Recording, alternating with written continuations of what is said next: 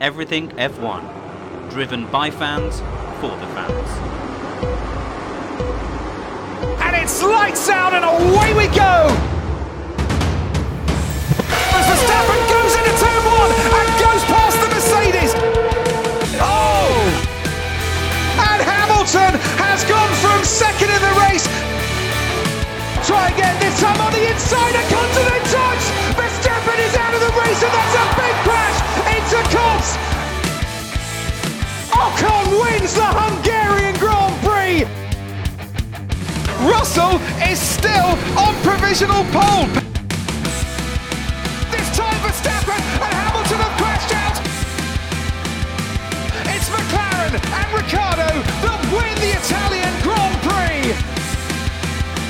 Max Verstappen, for the first time ever, is champion of the world. Hello and welcome to the twenty twenty-two season review episode of the Everything F one podcast. My name is Sean and joining me tonight is Coops. Hey, Coops. Hello, how are you? I am very well. Looking forward to, to getting stuck into this one. We also have Sophia. How are you, Sophia? Hi, how are you again? Very well, thanks. And we have a special guest joining us tonight. We have Sean Kelly, who is the go-to stats man for Formula One. Hi, Sean. How are you? I am very good, or feel, feeling slightly insecure to be joined by another Sean K tonight. Could get a little bit confusing. Whereas, I mean, you sound like a real Irishman as opposed to a plastic one like I am. Well, for those of our listeners who might not have, have heard your S K name before, tell us a bit more about yourself, who you are and what you do in the world of Formula One. Well, I'm basically the go-to guy for facts and figures. I mean, all the broadcasters use me, Formula One uses me, Sky Sports uses me. I've been doing it nearly twenty years. twenty, Bahrain twenty twenty-three will be twenty years since I started. Wow. And still, still have managed to avoid getting a real job.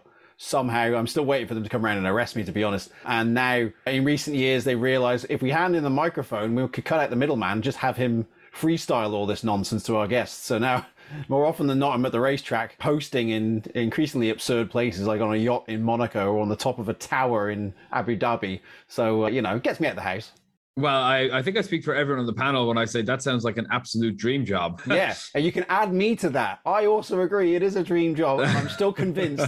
I must be breaking the law. They, I must be at some point. Like the tax authority is going to say, "No, sorry, this is not real. I'm sorry. You've got to, you've got to go and find something real to do." But uh, yeah, there's been a, a glitch in the matrix for twenty years. Is definitely, there? I'm definitely one of those people who fell through the cracks, or, or or failed upwards is probably the best phrase, isn't it?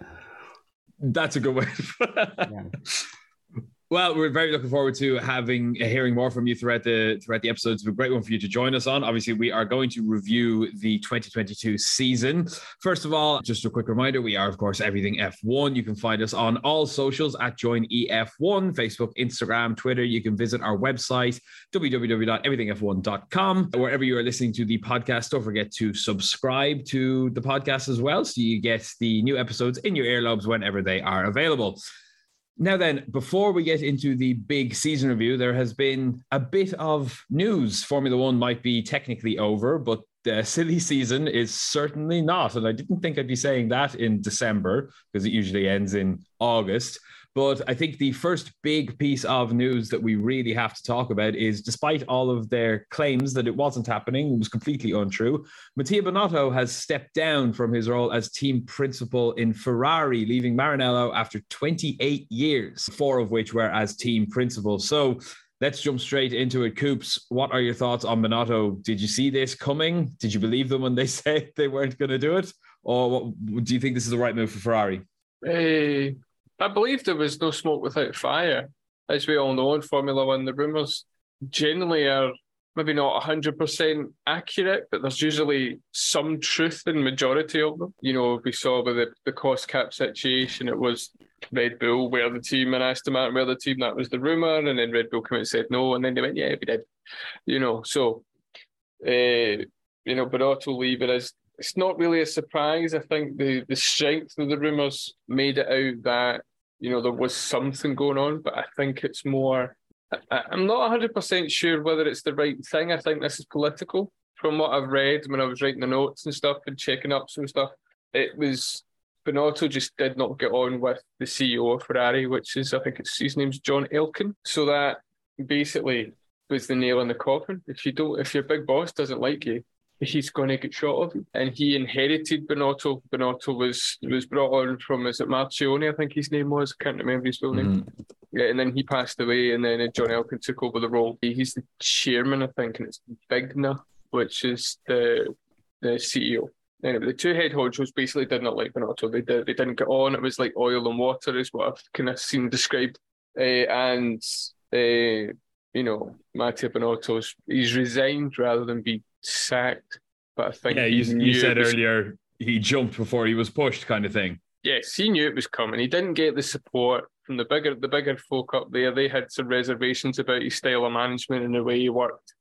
Excuse me, within the team. So, yeah, whether it's right, it probably isn't the right thing, because we're not surprised when Ferrari do it, because there's a graveyard with quite a few uh, team principals, you know, in it. So, yeah, it, it's we'll see. It depends who they bring in and whether it's the right thing or not, I think. For sure. And touching on that, Sophia, obviously all the rumours at the moment are that Fred Vasseur from AlphaSau is going to be taking that role. Now, that's obviously completely unconfirmed, although last time there was unconfirmed rumours the day before we recorded the podcast was about Nico Hülkenberg, and we were completely right about that. So let's work off the assumption for now anyway that it is going to be Fred Vasseur. Is that a bit of a weird, at least rumour, whether it's going to be him or not? I, I mean, I guess with obviously the connection with the Ferrari engines, maybe I guess that's where it's coming from. I feel like it's a little bit too far out, because then that leaves another team to look for a team principal, and it's a trickle-down effect. Are they going to poach another person from another team? So I feel like it's quite weird. But then, I again, silly season, I've been seeing weird com- weird news articles and like rumor mill that apparently Christian Horner was approached last season about team principal Ferrari. Like, again, I don't know what's going on, but there's also another team principal as well. Like, silly season is silly season. I'm not really like believing in a lot of it until I actually see Sky recording on it. But with he leaving, I feel like obviously he is the face of the decisions and calls that have been made. And on this podcast and many others, we've said like, it's a running joke how bad Ferrari's strategy calls have been. And because he is the face uh, behind those calls, technically, he was the first one to be kind of gone. It wouldn't surprise me if some other engineers decide to go as well. I wouldn't see them cleaning up shop, but I can see them making some new changes on who's going to be on the pit wall for the new season. So, Sean, then, bringing it on to you, I'm looking here at a couple of stats, which I wouldn't be surprised if you actually put together about Ferrari's last five team principals. So, Vettel being the fifth to be sacked in thirty years, which on paper doesn't sound like a lot. I think McLaren have gone through more than that. The only other team who haven't gone through more than that is Red Bull, because Christian Horner is ageless and they haven't been around that long. But, but Bonotto, his record on paper at least does not look great. Like four years, zero titles, only seven wins in sixty-one races. Arriva Bene had fourteen wins in eighty-one races. Mattiacci had nothing. And obviously the last big dog was Stefano Domenicali, who had one title and twenty wins in one hundred fifteen races. And then John Todd won everything. What are your thoughts on, on the big change at Ferrari? Well, as Jamie there mentioned, it's uh, politics of Ferrari. I mean, they go together, you know, like fine wine and a fine dinner, don't they? I mean, it's just with, with Ferrari comes politics. There's no surprise to me that we would have that situation. I do think that the decision, the fact that they're parting company now, I think is detrimental more to Ferrari than it is to Bonotto. If, if when looked at, when viewed in its proper context, Ferrari had the comeback season of the year in twenty twenty-two. They mm-hmm. winless the last two years. This year, they contended early on for the World Championship. If the season had happened the opposite way round, everybody would have said, wow, Ferrari really came on strong there at the end. Unfortunately for them, they jumped out to this early lead, and then Red Bull figured out how to get around the racetrack mm-hmm. and, you know, and fin- do do all the laps in a race. And they demonstrably had the better race car, even though Ferrari were quicker over a single lap. It should not be lost. We shouldn't lose sight of the fact that after two winless seasons, Ferrari this year finally, you know, got back in the win column. They had more. They they tied the most pole positions they have ever had in a Grand Prix season, which was a wow. little a little used fact. Which, you know, I I injected some jeopardy because I was actually hosting the Ferrari guests in Abu Dhabi, and I said, well, okay, you want to watch qualifying because it could be a new Ferrari team record for most poles in the season. I think they were one short of tying their front most front rows in the season. This is all Schumacher era records. Yes, Red Bull was stronger in race pace. Yes, some of the Ferrari strategy decisions were baffling. And yes, they did have reliability at just uh, reliability problems at just the wrong moments when, you know, Leclerc would be leading the race. And of course, you know, Leclerc binned it all on his own at Paul Ricard. You can't blame mm. Binotto for that one. So it was it was a it was a combined team failure. But I mean, the, with Binotto trying to in, in, introduce this uh, culture of, you know, n- no blame game. And Ferrari have mm. always been the world champions of the blame game.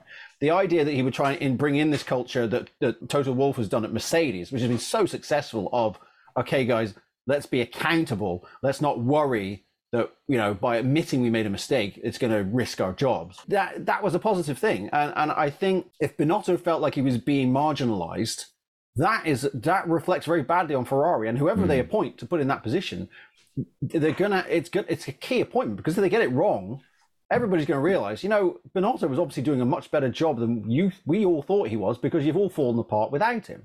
Oh, if they if they made if this change had come at the end of twenty twenty-one and he'd resigned after two winless seasons, we could have all gone, yeah, well, kind of writing was on the wall, wasn't it? To come back from that, sixth in the World Championship in twenty twenty, all the way up to being the runners-up this year. I know it wasn't the championship, but that's still progress. You know, they're they're they're in good shape, and yeah, it's like you mentioned. You know, from the from the time Cesare Fiorio got sacked, and then John Todt came in, righted the ship and everything. Dominicali came in. And then we had that merry-go-round, Mattiacci and Riva Bene. Hey. Mattiacci, incidentally, I thought did a much better job than his record suggests, because he actually was turning the ship round, but then sort of got elbowed aside before the success started from mm. that. So Mattiacci's record is is slightly falsely portrayed. And, and it might well be with Binotto. You know, we might see, like, maybe Ferrari starts strongly again next season and everybody says, ah, oh, they've changed the team principle. Everything's great. And maybe the wheels come off it, not literally, well, maybe literally, actually. And before you know it, you know, they're all pointing fingers at each other again. So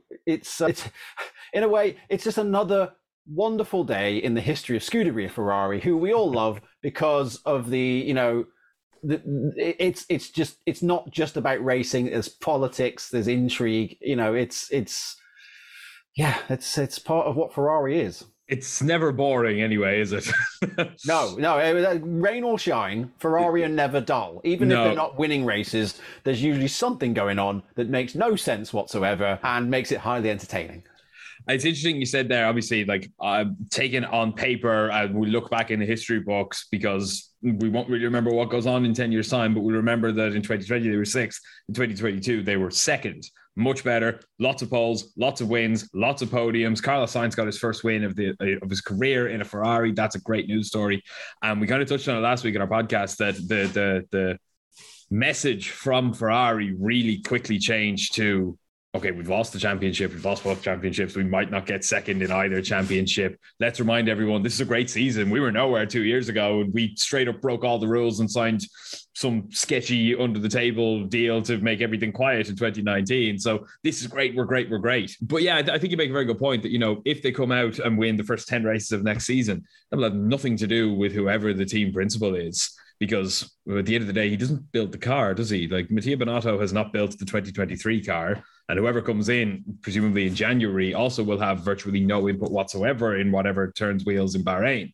So, yeah, it'd, it'd be interesting. To, what do you think? Do you think they'll replace him with Fred Vasseur, or will they promote internally again?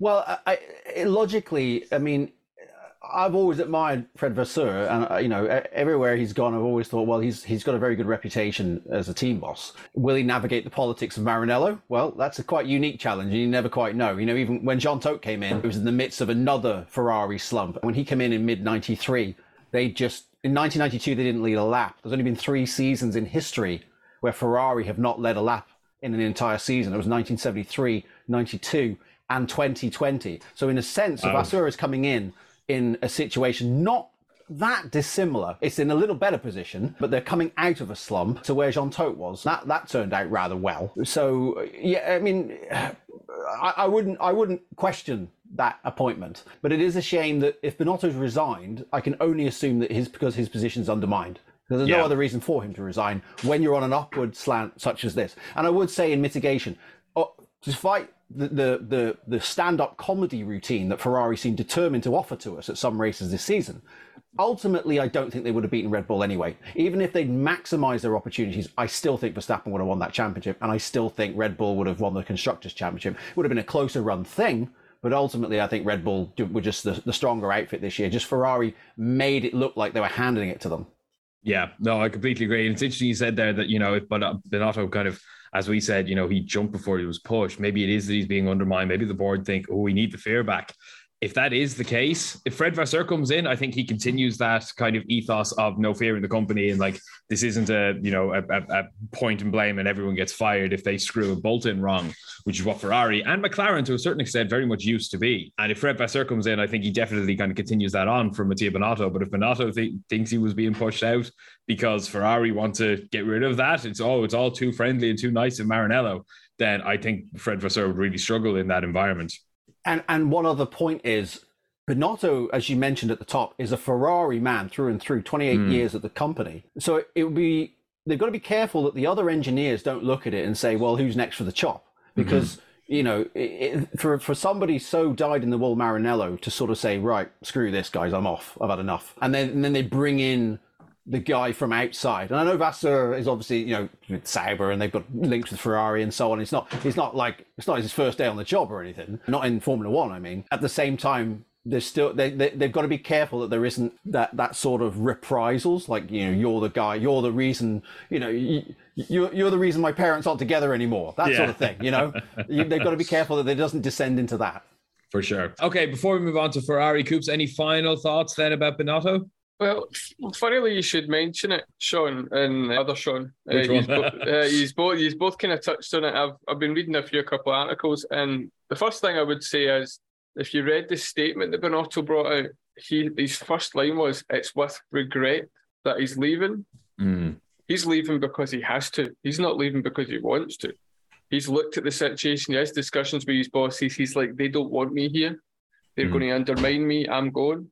Secondly, I was re- I've just had a look at some stuff here, and, you know, there's the the quote here in this article, which I'm reading, it said that there were strategic, uh, strategic mistakes, there were some reliability issues, but Binotto didn't want the blame culture, so he didn't change any personnel. He didn't say, well, you're out, you're out, you're done, we're moving this. And John Elkann didn't like that. Mm. So, mm. Which he, again, to me, says that Fred Vasseur is not getting that job. Well... Yeah, but I think there's also a lot to be get taken for when it's your guy. John Elkann inherited Binotto. Mm. If John Elkann hires Vasseur, it's you might be able to control him more. Maybe it's yeah. it's his guy, it's his thing. Mm. You know, you know, it's you know. Uh, I feel like we're we're almost wandering into football analogies here, whereby, you know, the chairman comes in, decides he doesn't like the incumbent manager, and says, right, I'm going to bring in the guy that I like. Yeah. And, you know, and, and Elkann will be on thin ice as well if it doesn't work out. Because, you know, to, to paraphrase Brian Clough, the legendary Nottingham Forest manager, if a chairman hires a manager and then sacks him, the chairman should go as well, because he clearly mm. doesn't know who he's hiring. So, you know, Elkann will be on the block as well. So, you know, you, if when you start in, start moving all these things around and changing the interpersonal harmony of the team, yeah, you're playing a dangerous game. I mean, it's...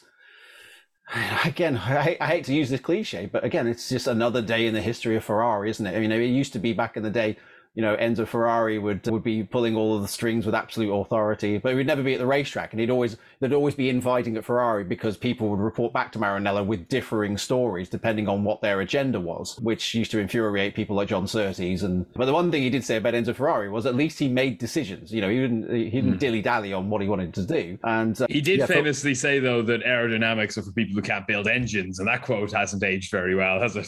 Not not entirely. No, yeah, especially considering their engine is not been great anymore.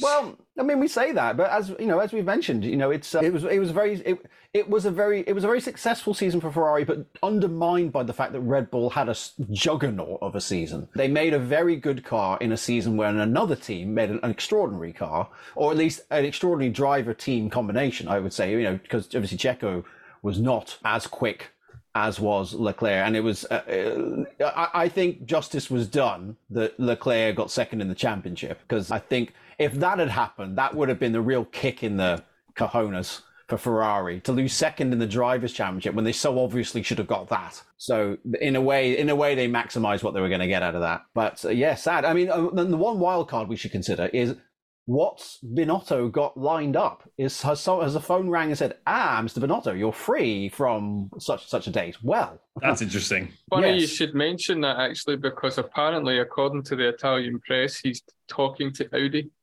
I was about to say it might be Audi. Um, that that could be interesting. But I think that's enough for Ferrari for right now. I think we have a lot of off-season content to talk about for Ferrari. So mm-hmm. we'll, uh, we'll save ourselves for some for some more December podcasts. We'll, we'll have nothing else to talk about. I'll just rattle through some of the other news stories. Obviously, nothing as big as Binotto. Logan Sargeant is going to use the number two in Formula One when he starts next year, previously used by Stoffel van Dorn. So it's been out of the running for a couple of years. Piastri tested the twenty twenty-one McLaren in a two-day test in Catalonia this week, which I suppose is more just getting embedded into the systems and settings for McLaren. I can't, there's nothing he's going to learn of a twenty twenty-one car for twenty twenty-three styles. Mercedes have renamed the road leading to their factory after Niki Lauda. They've named it Lauda Drive, which I thought was a lovely touch and a lovely tribute to Niki Lauda. John Hughes, sorry, Jake Hughes is joining the McLaren Formula E team for twenty twenty-three, which is great for him. And one thing that I thought was fun, which we might touch on when we talked about them a bit later, Esteban Ocon said that he's delighted that Alonso is going because Ocon himself did ninety-eight percent of the grunt work this year and Alonso only did two percent of it.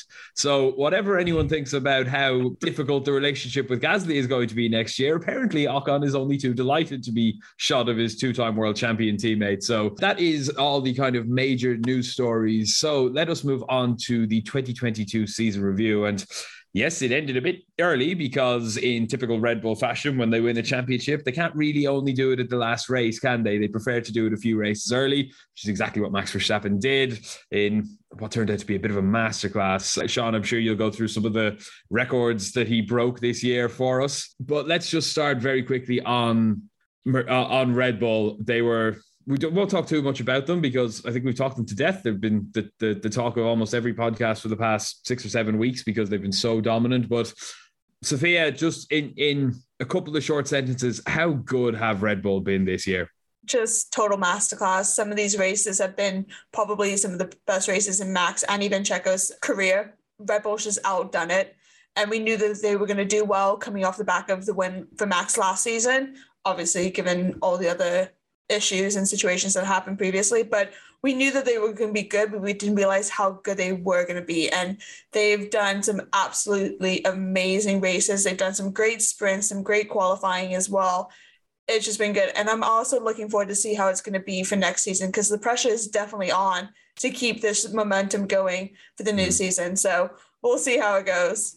For sure. It's something that he's kind of not really talked about anymore. It was just how impressive it was for Mercedes and Red Bull back in the day to do it year after year after year. You don't really appreciate, especially constructors, whatever about the driver's title, but to do the constructor's title year on year on year is such an incredible feat. And just the final standings where Red Bull had seven hundred fifty-nine points at the Constructors' Championships. Ferrari were second with five hundred fifty-four and Merck were third with five hundred fifteen. Verstappen won the title with four hundred fifty-four points, which I believe is a record for the most points scored in a year. Correct me if I'm wrong, Sean. He's nodding his head. And Leclerc finished second with three hundred eight, three points ahead of Sergio Perez in third on three hundred five.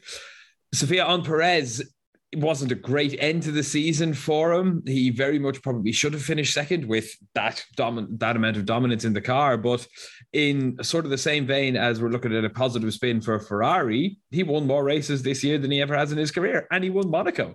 Yeah, one of the most, uh, most iconic tracks. Obviously, Monaco, you expect it to be quite a boring one. It was actually probably one of the best races in Monaco that I've seen over the years, with the unpredictability and the calls made by the race directors, because at the time the, there was two, and all the different strategy calls for that. But he did great. I mean, he did what he should do as number two. Given the situation with Brazil about not letting Checo pass, it would not have made a difference anyway by points. I think he would still mm-hmm. been one point behind, one behind anyway. So it wouldn't make a difference, but like the amount of hate and the amount of like this, not the same, but like a lot of distrust people had to Max saying like, oh, they should let him go. It wouldn't have mattered. And I feel like that is something that needs to be addressed because he, he wasn't going to win. He wasn't going to come in second. And like you said, it was great for Ferrari to get Charles into P two for it. definitely deserving. I'm going to be really excited to see what he's going to do for next season, if he can finish every single race, because obviously he didn't finish. Hmm. I think I think he did enough three, to finish four times. First, first you must finish, as Michael Schumacher said. Exactly. Uh, Coops, quickly on Red Bull, with Danny Ricciardo joining them as a promo stunt, let's be honest, to wheel him out in America a couple of times next year. Is there pressure on Sergio next year? Because I know he has a contract through twenty twenty-four, but as we've seen with Danny himself, contracts mean nothing in the world of sport. Is that just an extra kick in line after all the, the shenanigans with Brazil going, Sergio, you know, fall in line behind Max, or we'll put Danny in? I mean, going by Danny's last two years in Formula One, what is there to fear? Well, that's a good point. I mean, I mean, harsh but fair. Harsh but fair. It's like, I still don't know whether Formula One has just moved away from Danny Ricciardo.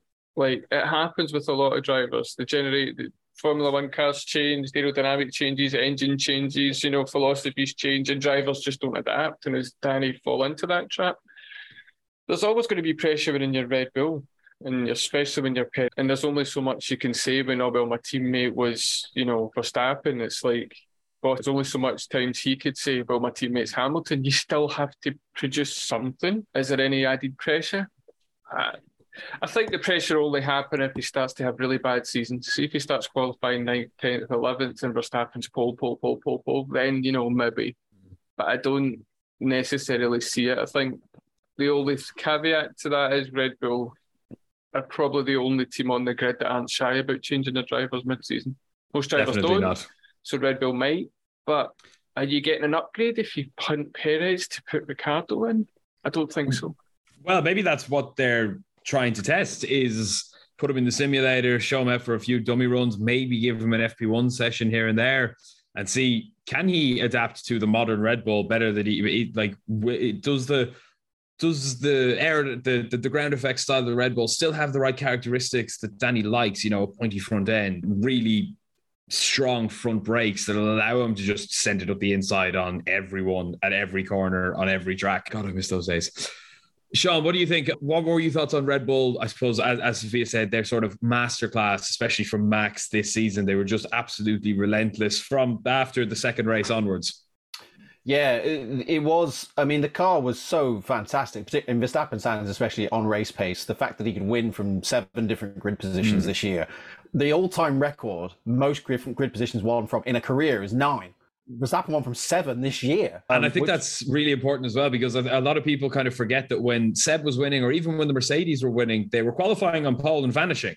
Yes, Max yes, was I mean... categorically not doing that this year. Yes, if I if memory serves me right, Sebastian Vettel has never won a Grand Prix from outside the top three on the grid. Not from the top three, no, um, yeah. Whereas Verstappen won from fourth, sixth, tenth, fourteenth, one hundred thirty-second, lap and a half behind. Like I'll I'll I'll start at the previous racetrack that we raced at, and I'll still catch up. Uh, yeah, I'll still I'll, I'll start in Austin, and I'll still beat you in Abu Dhabi from here. It was like that. So it was it was obviously a fantastic year, but we shouldn't discount there was a little bit of a an ace up the sleeve for Red Bull this year, and that was their race strategy simulations. Most people this year. I mean, they became Oracle Red Bull Racing this year, and it was more than just a sticker on that side pod. Oracle were actually powering all of their race strategy simulations, and they, Red Bull said that they could they could do twenty-five percent more race strategy calculations thanks to Oracle's support than they could do previously.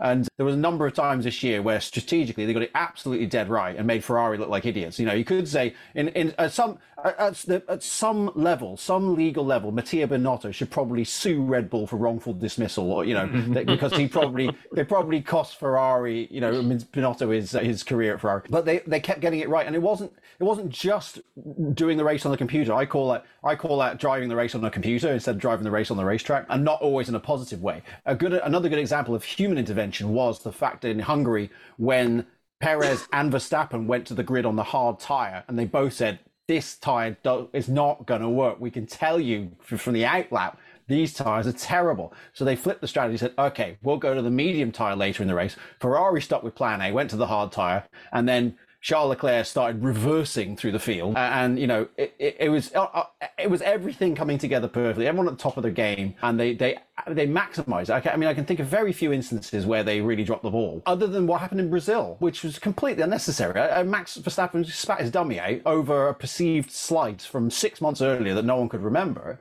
and um, That wasn't even a team fault. That was just, as you said, one kid acting like a kid, throwing his toys out of the pram and having a, a hissy a hissy fit yeah, out of nowhere. For several times after after Verstappen had clinched the title, I said several times on stage at the racetrack, say, folks, so the only thing Red Bull have never done in their careers is finish first and second in the driver championship. Now, pre- I present to you this scenario. Max Verstappen's leading and Checo Perez is second, and they asked Max to move aside to let Checo win to get second in the championship. Can any of you see Max Verstappen, the two-time world champion, saying, please, after you, after all the times that Checo has helped him? And lo and behold, look at the circumstances. It Not played out exactly like not. that. Now, the thing is, that obviously caused disharmony at a time when there should be no disharmony. Mm-hmm. And I actually think that, you know, Ricardo has come along just the right time, who, you know, is best pals with Max Verstappen, which is lucky because, you know, they basically live on opposing, you know, one floor above each other, and one of them could, like,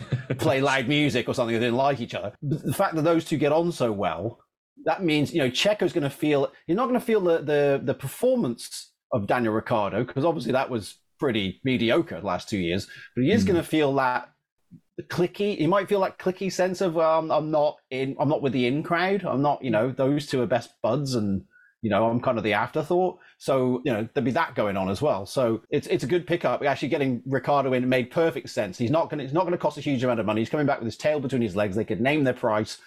As he's a he's a P R dream, and also you know he he'll keep Max on side. You know, if Max was mm. thinking to myself, these guys, let's say, let's say for argument's sake, and I, I, I'm not suggesting for one second that Max would throw his toys out of the pram again. I'm sorry, yeah. That was obviously a single isolated incident, but let's just say it did happen again. You know, having his best mate in there, you know, one of his best mates, you know, it might tip the balance in terms of if Mercedes called him up, might mm. say, well, no, kind of like it maybe, over here. Maybe I'll follow Seb to Ferrari. That sort of stuff. Yeah, you know, yeah. You, you know, it's just having having your B F Fs around, you know, factors that in. Yeah, well, speaking of Danny Ricciardo, I'm going to skip over Ferrari because we talked about them quite a lot. I mean, a bit more to talk about them towards the end, but I want to move on to McLaren, who finished fifth, but we're talking about Danny, so I'm just going to link them together there. It was a bad season for McLaren, let's be honest. It was a brilliant season for Lando Norris, and I actually voted him as my driver of the season. I thought he, like, all things considered, I thought he was just absolutely phenomenal.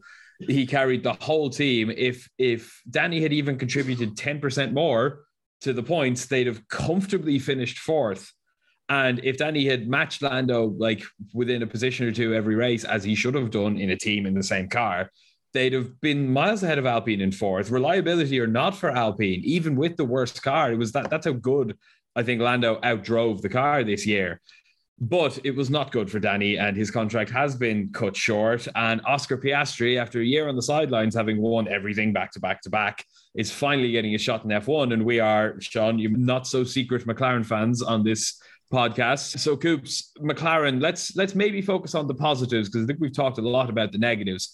Bad start after the the, the brake issues. Good season for Lando. Good right thing dropping Danny, bit of good news bringing Piastri in. What were your kind of sum ups of McLaren for the year? Yeah, it's good for Lando. I mean, Lando, he, he faced the start of the season with Ricciardo, who was the de facto team leader. He was brought in to lead the team. It looked like a good fit. It didn't seem to faze him. He just got on with it, even with the car being as bad as it was, and he produced what he needed to produce. You know, he, difficult for a young driver like Lando, coming in and the car just not working, and a fundamental design issue, you know, and knowing that you're coming to a race weekend, knowing, look, we're not going to fight for the points, we're barely going to get above the Williams, or we're barely going to get whatever.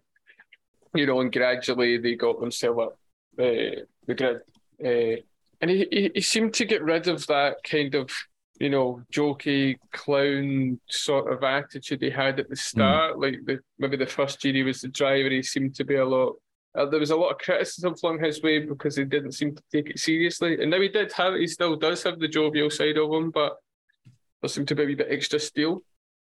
And I think that was born more out of the fact that, wait a minute, I've got Danny Ricciardo here. You know, I've got to, to show how this works. So... Mm. Yeah, it was good in that sense. It was it's, it was difficult to watch when you see Danny Ricciardo qualifying fourteenth. There's Lando. Oh, oh, he's fifth. All right, okay, never mind. Mm. You know, it was a it was a, a difficult uh, difficult in that respect, because I think I don't think there's anybody, even if you weren't McLaren fans, that didn't want that partnership to work. Mm. And it was amazing how much it just didn't.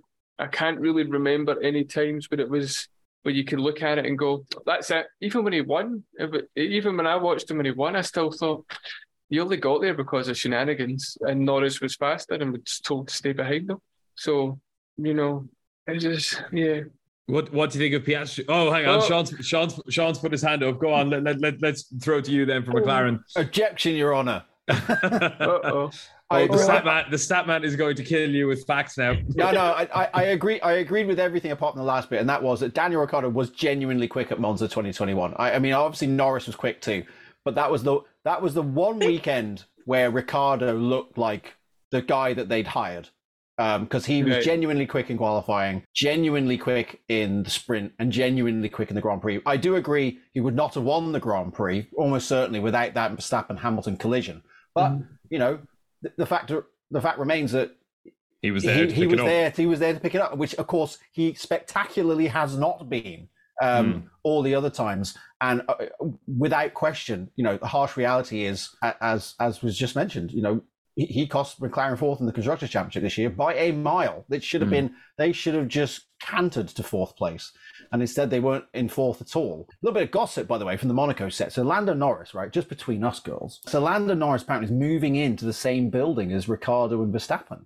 So he's going to go. Right, so yeah, he's going to be he's going to be going down to the parking structure late at night and putting stickers on his moped saying, ah, ha, ha, ha, ha, ha, ha, you know, or words to that effect. So I mean, Norris was the only guy from outside of the big three teams to get on the podium this year.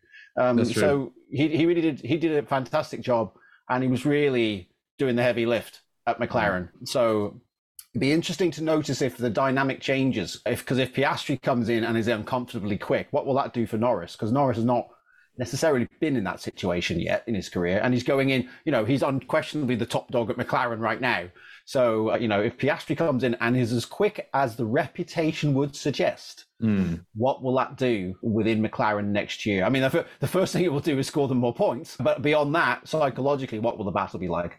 Well, we've seen it a lot of times, haven't we? Where the the, the, the young upstart comes in and completely usurps the, the the the de facto leader. We saw it with Danny himself against Seb. We saw it this year with George against Lewis, which was delightful. Sophia, what are your thoughts on on Piastri? We we we talk about him quite a lot in our chats. We obviously all followed him through his spectacular F three and dominant F two careers. He is.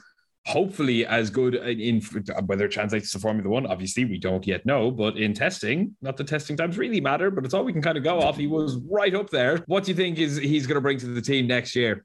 I mean, one thing I can say is you can based off of testing, because look at how McLaren was in testing this season. Everyone thought that we were going to do so well. And then obviously... They were good at the cold. They just didn't know that the heat was going to break the brakes. Yeah. Fair enough.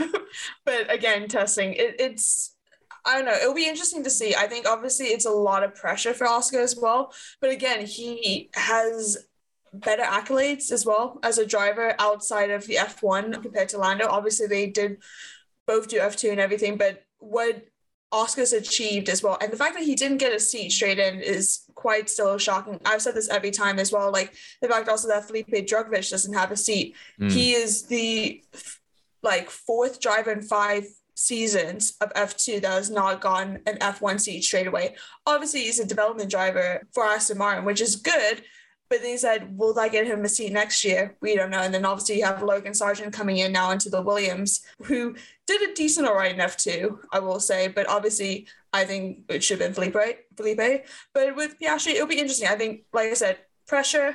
It, obviously Australia will be quite an interesting one for him as well, his home mm. race in F one, especially now that F two and F three is also racing in Australia next season for the first time ever as well.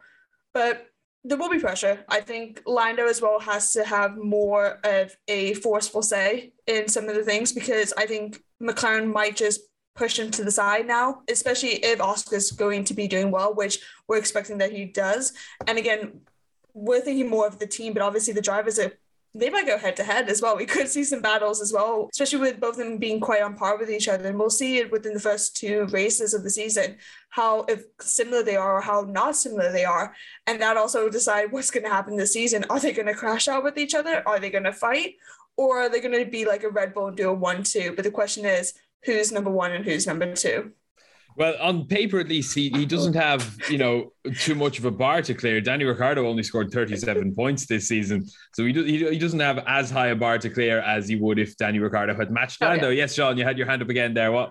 any, any, any fun facts for us about McLaren or Piastri? If you have something worth saying, say it to the whole class. Yes, absolutely. Yeah. Well, just backing up what uh, Sophia said, F two champion, F three champion as a rookie, F two champion as a rookie. There's only three drivers who have ever done that. Charles Leclerc, George Russell, and Piastri. That's, That's top draw talent. That mm-hmm. was, you know, and certainly in terms of the hype, he could not have possibly done anything better. But what most impressed me about Piastri in F two was that after a relatively modest start, by the end of the season, I think I think he took five consecutive poles to end that season.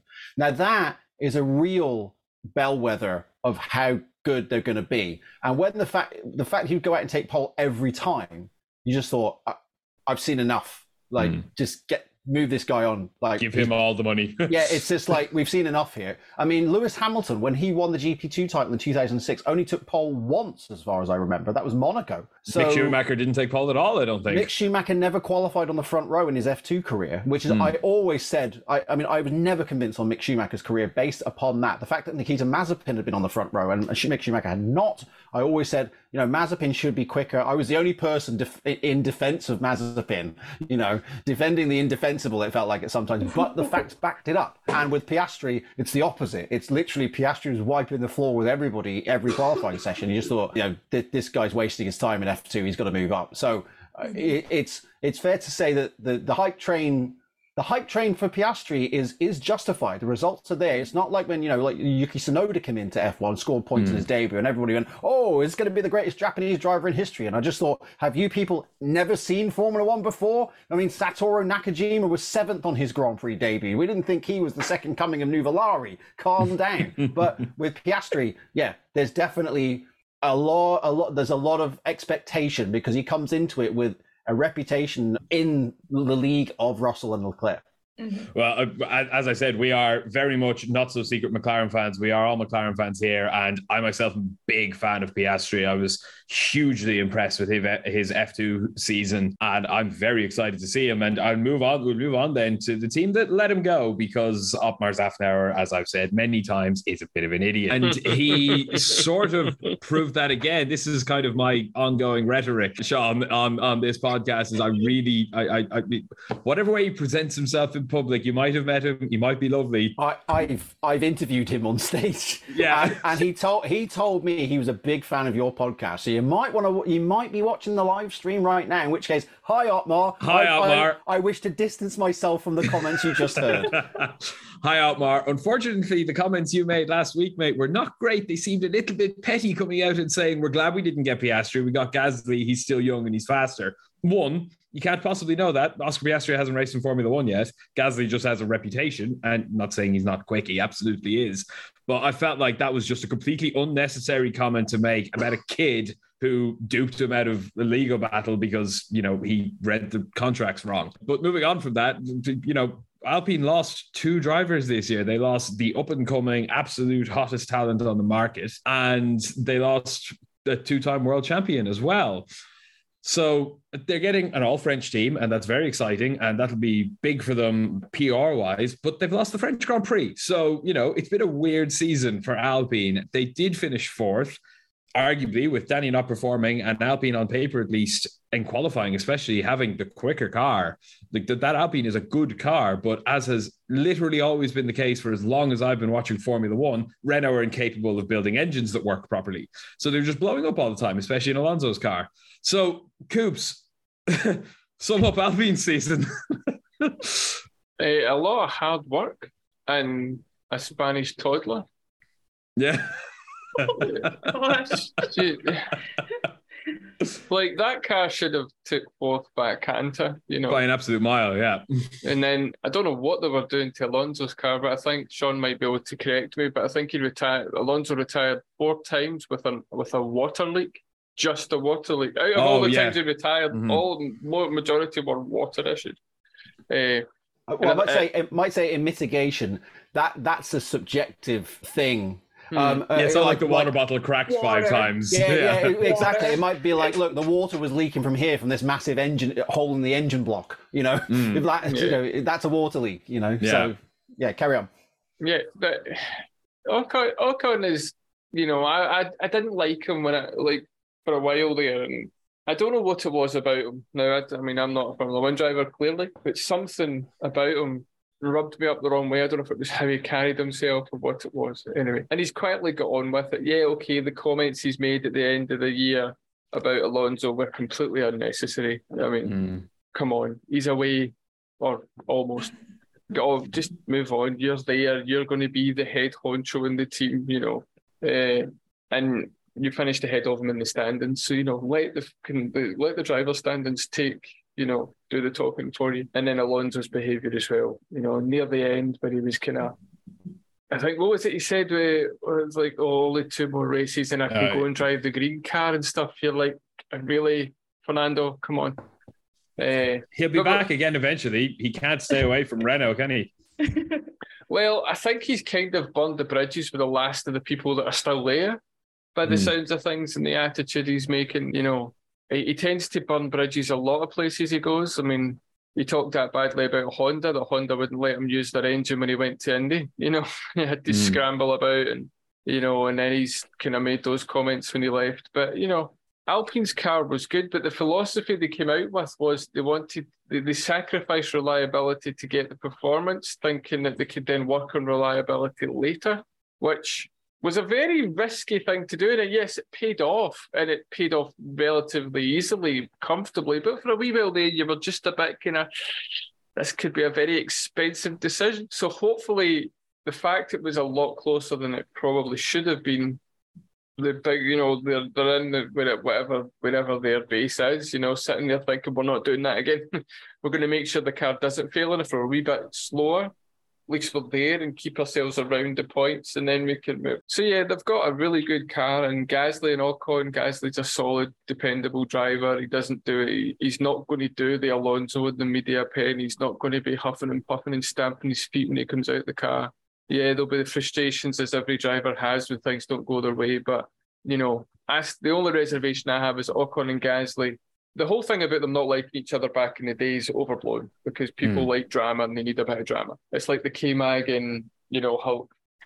Yeah, they had a wee thing in the pen once, but I don't think it ever went anywhere. They, they, they, you know, that was it. They had their one thing each.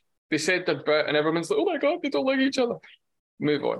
Uh, but this, I just think Ocon and Gasly are very are too similar.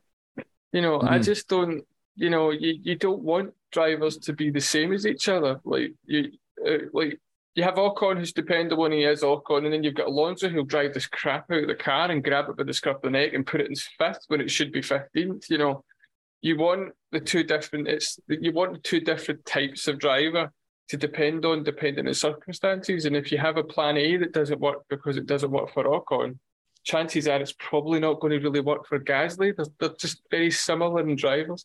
That's my, that's the way I look at it. But anyway, I'm, I'm getting into trouble from the Statman again, I think. Oh, oh, Statman, I actually wanted to ask you, uh, what, what, what did you want to say first on that? Well, I'll tell you, somebody who tried two different types of driving for the last couple of years was McLaren. How did that work out? Yeah, that didn't work well. Very good point. Very good point. um, um, moving on.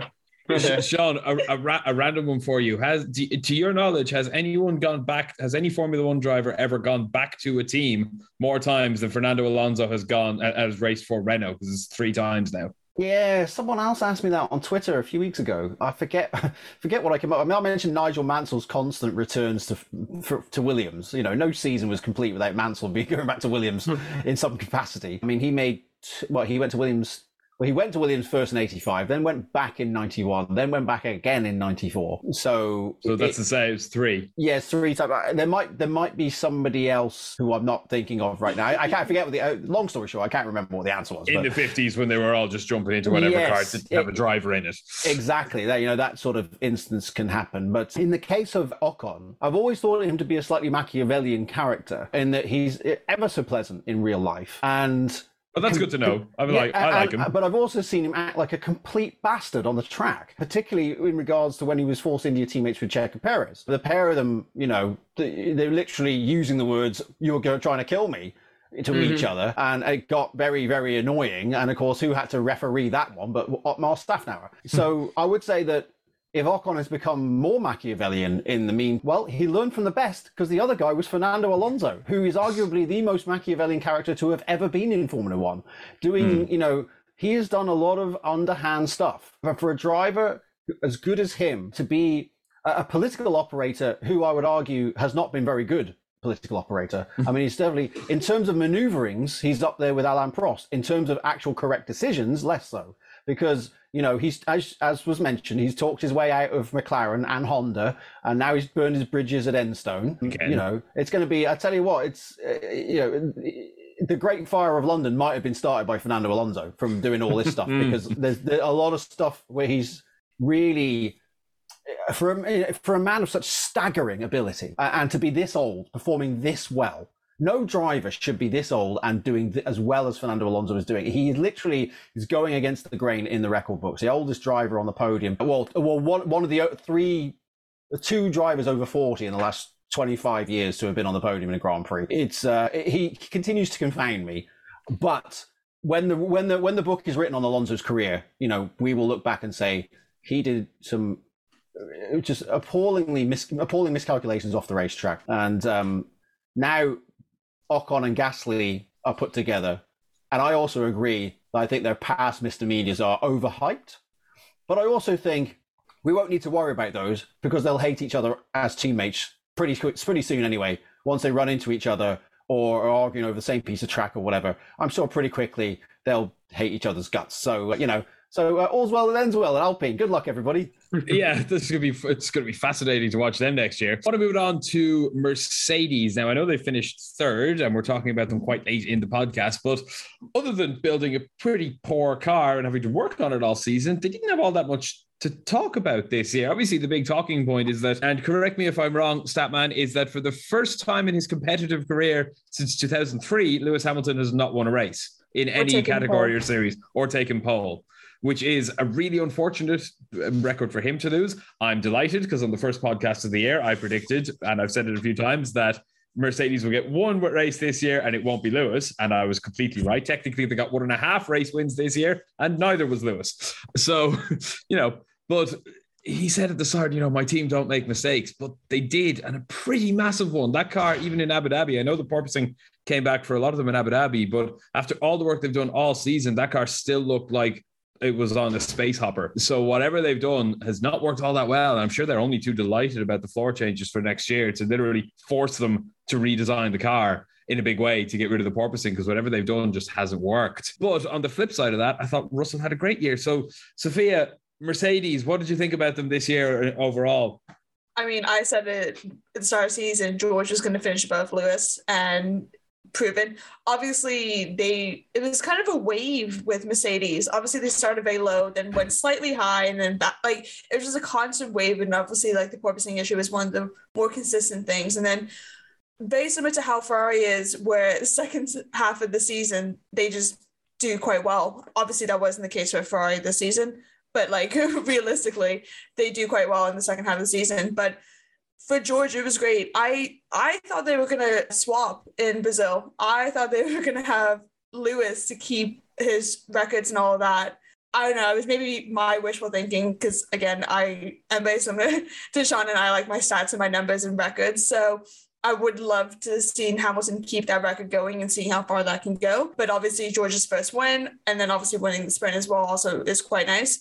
But, yeah, I mean, like you said, with the floor changes happening for next season, I think they're going to need all the time they have in the wind tunnel and all the tests. I'm expecting them not to do well for the first couple of races in the new season and in testing. They're probably sandbagging and testing as they always do. But the first couple of races, again, they're going to have the same similar problems. And then similar to how it was this season, pull it out of the bag towards the end, maybe take a few wins. And I hope George gets more wins than Lewis for next season. It's interesting you said there about, like, would they have swapped?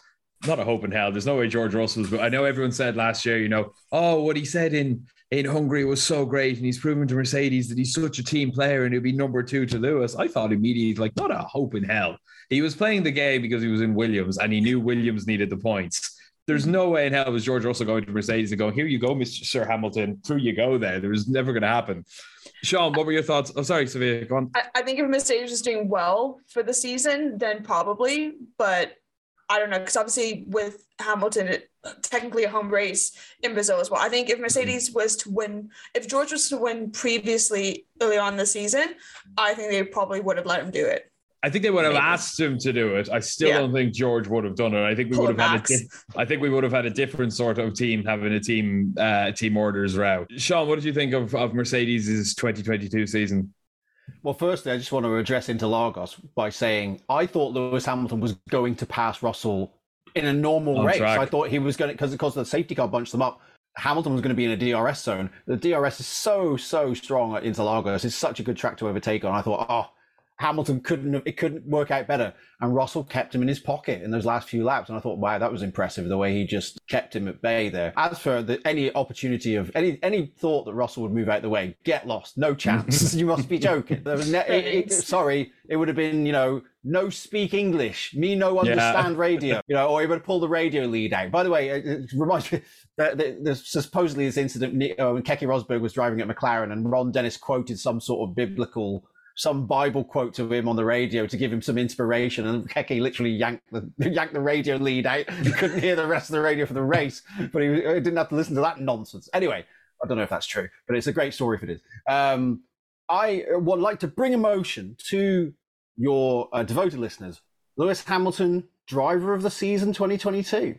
Controversial opinion, question mark. Here's why. Here's the case for the prosecution, if you will. Start of the season, Hamilton's won one hundred three Grand Prix in his career. He's had seven world titles, some may say eight. And instantly he's got a career, a, a car that's the worst he's had in the hybrid era. And in the first half of the year, George Russell's uh, outpacing him and so on. Well, of course, as view, viewed retrospectively, it, it, Hamilton was working on troubleshooting the problems, whereas Russell had a standard set up as a comparison point. So Russell was beating him in qualifying and beating him in the races. Remember at Imola, when Hamilton was lapped, Hamilton was out in Q one in Jeddah. The car was all over the shop. He was nowhere. And we all thought, oh, he's he's passed it. Some people were saying, oh, maybe he'll retire. So I always thought it was nonsense. I thought, what, do you think he's forgotten how to drive in three months? You know, three months ago, he was half a lap away from winning the world title. From Canada onwards, and I have I, I didn't check what it was post-Abu Dhabi, but certainly in the run-in, the season run-in, only Leclerc and Verstappen had outscored Lewis, even though he hadn't won a race. So uh, Hamilton in the second half of the year, once he went back to performance-based setup, was was the more convincing of the Mercedes drivers. But alas for him, Russell got the more the headline results, the pole in Hungary, the win uh, at Interlagos. But I think what what What I thought was so admirable about Lewis this year was he was able to put his ego on the shelf and say, right, guys, we're not going to win this championship. But if we do the hard yards now, we might win it back in twenty twenty-three. And for a driver in his position, squillions of dollars, you know, admiration, you know, hanging out with the Kardashians, all this sort of stuff, to basically say, I will run the risk of being knocked out in Q one, tooling around trying to pass Yuki Tsunoda for thirteenth place, because maybe twelve months from now it will pay off. That to me was so impressive, and not I, I not many world champions would have done that. Yeah, I, I would I would argue that that this season for Lewis Hamilton was more impressive to me than a lot of his title-winning years. When you've got, you know, when he's winning the world title, when all he basically had to do was beat Valtteri Bottas. This was much more impressive when you think you kind of. You know, it, it makes it look like you're a washed-up has-been, and this new kid who's just come into the team is much quicker than you. And instead, the, the, the payoff is they solved that problem. They didn't solve it completely. They lost six months of development, and it showed throughout the season. Mm. But they did end up winning a race, and they can go into the off-season thinking, you know what, we've actually got a cat-and-hell chance in twenty twenty-three, which you would not have said post Imola, for instance, when they just all over the shop and just a shadow of their former self. Now they, they now look like a team that can actually win races. They're not as quick as Red Bull, but they've they've come a long way. To come back that quickly from from being useless to being race winners, I thought was so impressive, and and Lewis Hamilton was a big part of that. Your thought? Well, I will put it to our listeners. By all means, if you have the capacity to comment wherever you are listening, then by all means do, or tweet us at Join E F one. Do you think Sean was right? Was Lewis Hamilton the driver of the season? Now, I'm sure we'll get some people who will just say yes, because he always is. In the same way that people will, some people who are hardcore Nicholas Latifi fans, I'm sure there's one or two. I, I also... Probably... I... I want to add, just for full disclosure, those of you who follow me on Twitter will have seen that the photograph, the, the mural on the wall of my office is Max Verstappen passing Hamilton to win the World Championship last year. Just in the interest of editorial balance. Yes, um, you're, not, blo- you're not saying large, this from the face of an I, from a Hamilton fan. I am not wearing I am not wearing my I Heart Lewis bobble hat and, you know, flashing sunglasses. I, you know, I just think that uh, Lewis, to, to do that from a position of weakness was was impressive. Mm. It's it's easy to win world championships when you're in the best car and you're a, a driver as good as Lewis. But to do what he did this year when you're that good and, you know, basically you're throwing away, I thought was very impressive. Well, if you agree with Sean, tweet us at Join E F one. If you don't, tweet him and tell him he's way off base. Wouldn't be the first time that that's happened to me. Well, well, you know you're doing it right when Sean gets told he's a fanboy of Lewis Hamilton on Twitter, and then the next day he's the fanboy of Max Verstappen. So you're exactly. like, you know, you get it perfect. That's it. The perfect source when you get that within the same Grand Prix. Oh my God, you're such a Max fanboy. Oh my God, you're such. A... That's when you know. That's that's like when like Twitter stops and it just says level two. Fight. Yeah. it's the, it was the it was the vitriol you got when you were when you put the picture up of your picture with the clock, and everybody went mental because I follow you on Twitter. It's just right. like, yeah, it's I, a I, picture.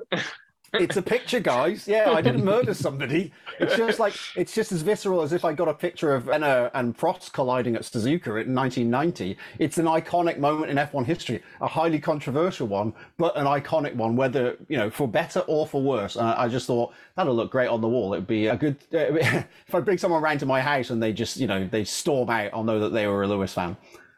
That's not about it. I might just get that for my own wall here. Just, just right. start to, to to test guests on the podcast if they come on and go, oh God, right. then we know to avoid those questions. Right, and then put up like a photograph of Timo Glock on the wall. Yeah, you know, this sort of stuff. Just, just, just to test. Confuse just throwing it out there. Just throwing yeah. it out there. How what what kind of vibes you're getting from this? Yeah.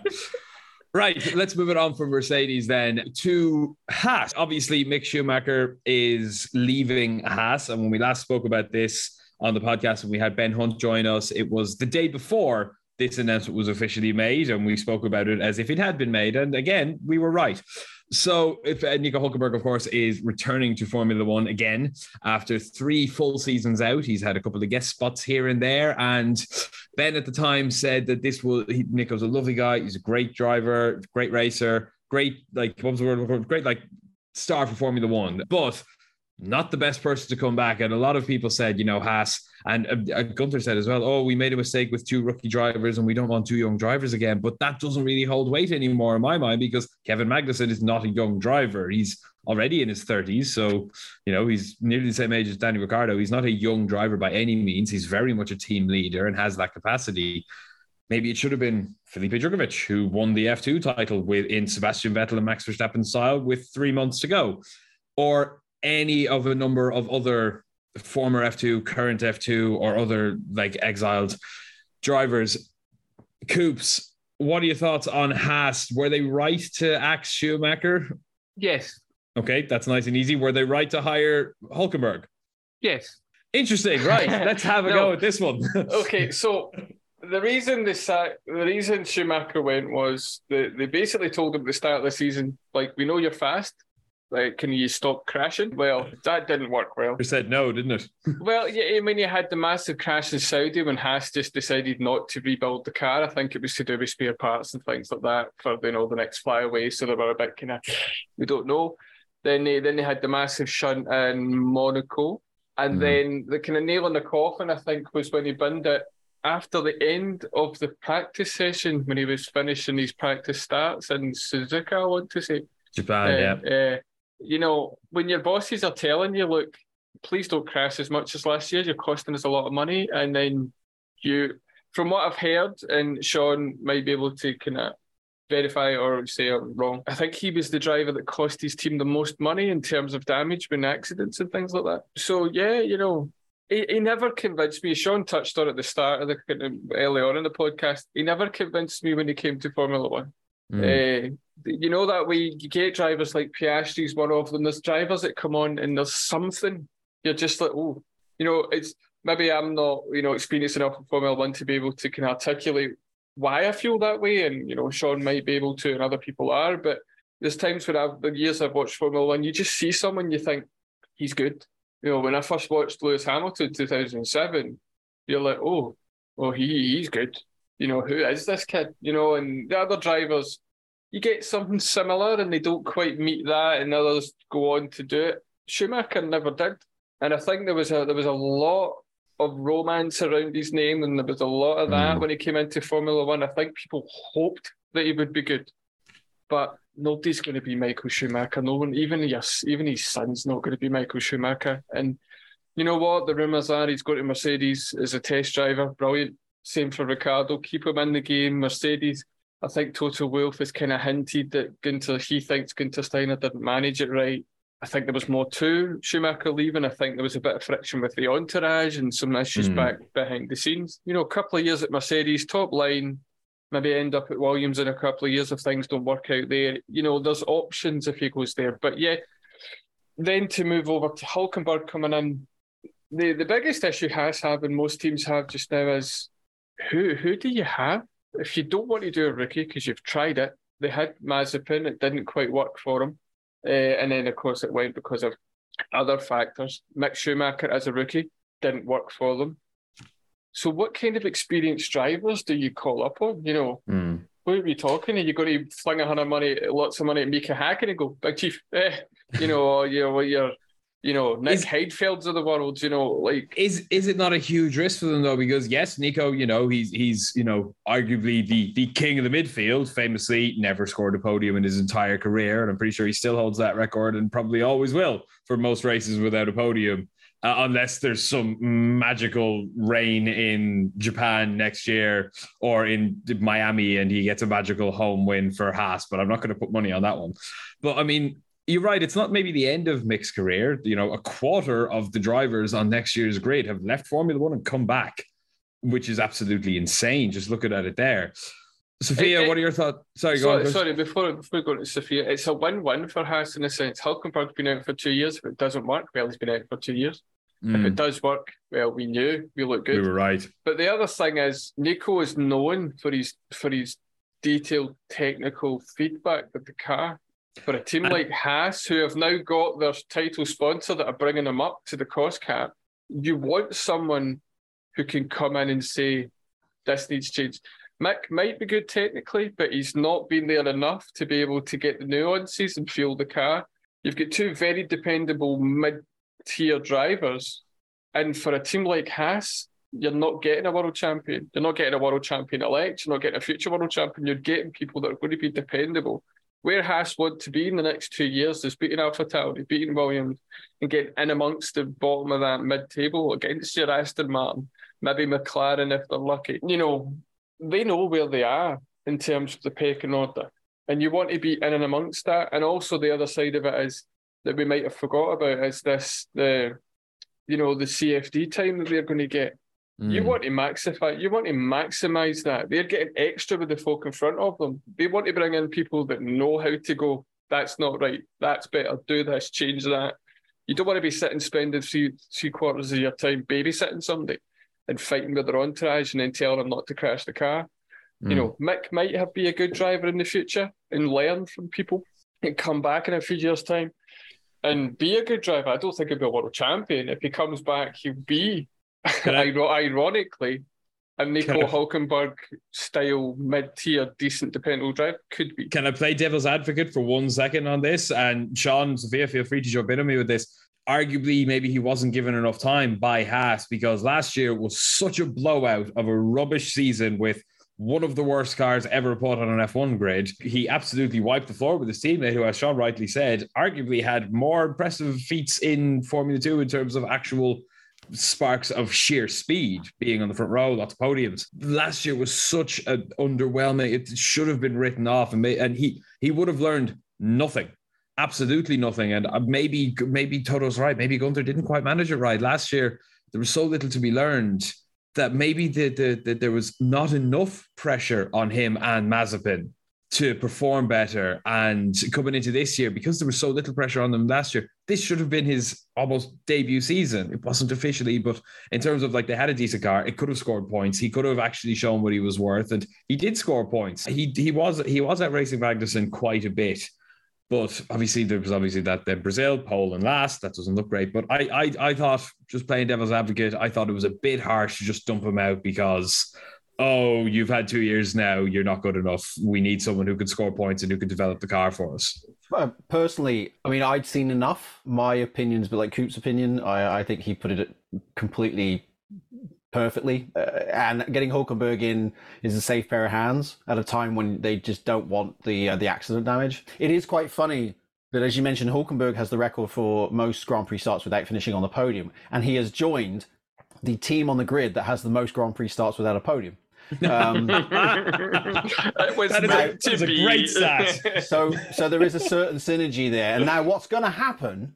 Because this is the stuff that happens to me as a statistician. Is he's going to get a podium in the Haas in a sprint race? Yes. And I'm going to, my head will explode in as I think. I, I, I, I don't I don't know what I'm supposed to do with this stat. Where do you want this one to go? Is it a, is it a podium or isn't it? What are we calling? Massive asterisk beside it. Right, that's what's going to happen for a sprint race next year. Oh, I put my the, money the, on that the, one. The funniest thing was when when K-Mag got pole. All I was saying to everybody in the chat was, Statman's got to go mental because yeah. where, yeah. the, where the hell does... Because he complained from the start. He doesn't know. Yep. And I'm still complaining about it now. Like, you've got to take a firm line with these people. Like, I'm sorry. No. Pole position is whoever's in first on the starting grid.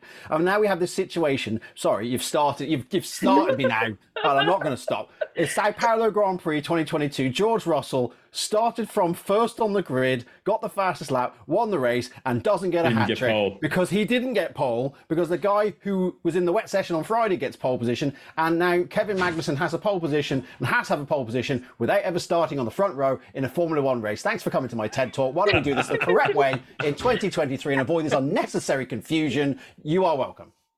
We got six chances now as well with the six sprint races going on for next oh, season. God, I can't Damn wait it. to chat to you at the end of next year. I, yeah.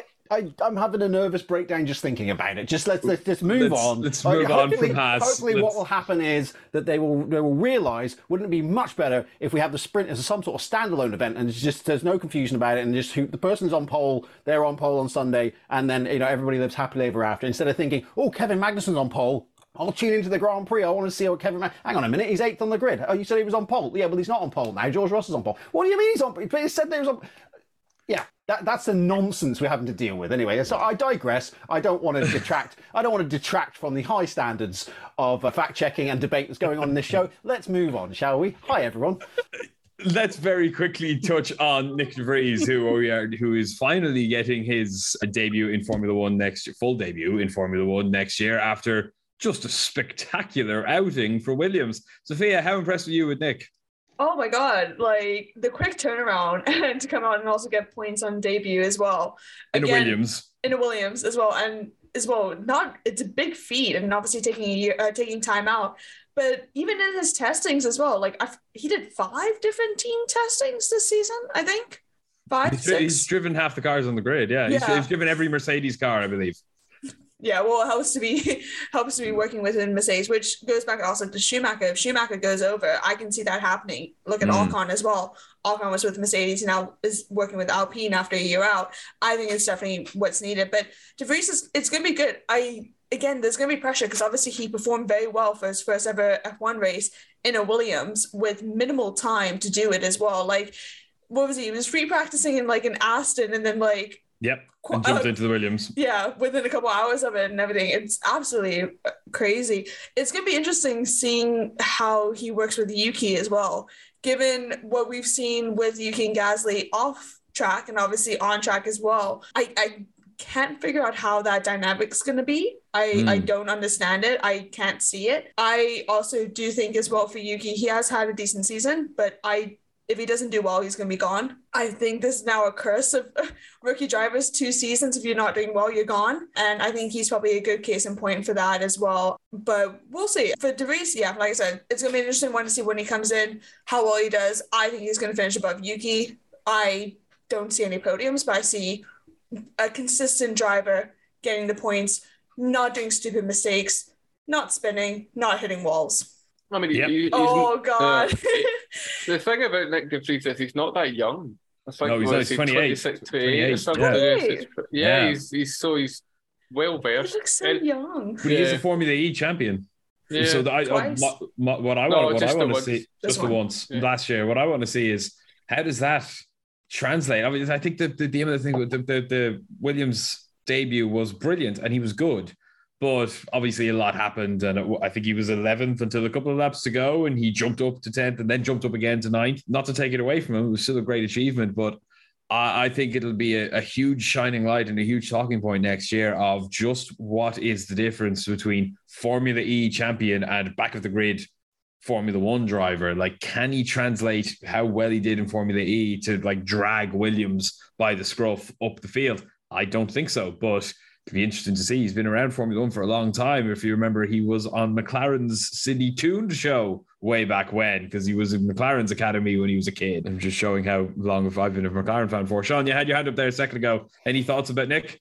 Yeah, well, first off, just just to, to clarify, at Monza, he spent something like thirty-five of those laps in the points. So it was, he was, it was definitely, it wasn't, you know, a ta- it wasn't a good tailwind that got him up into the points. He was mm. genuinely up there. I mean, he was helped by grid penalties. So that did bump him up into the, into the top ten. And he had driven, I mean, what impressed me was he'd driven the Aston Martin on Friday. He was the first driver to drive two different cars on the same weekend since nineteen seventy-eight.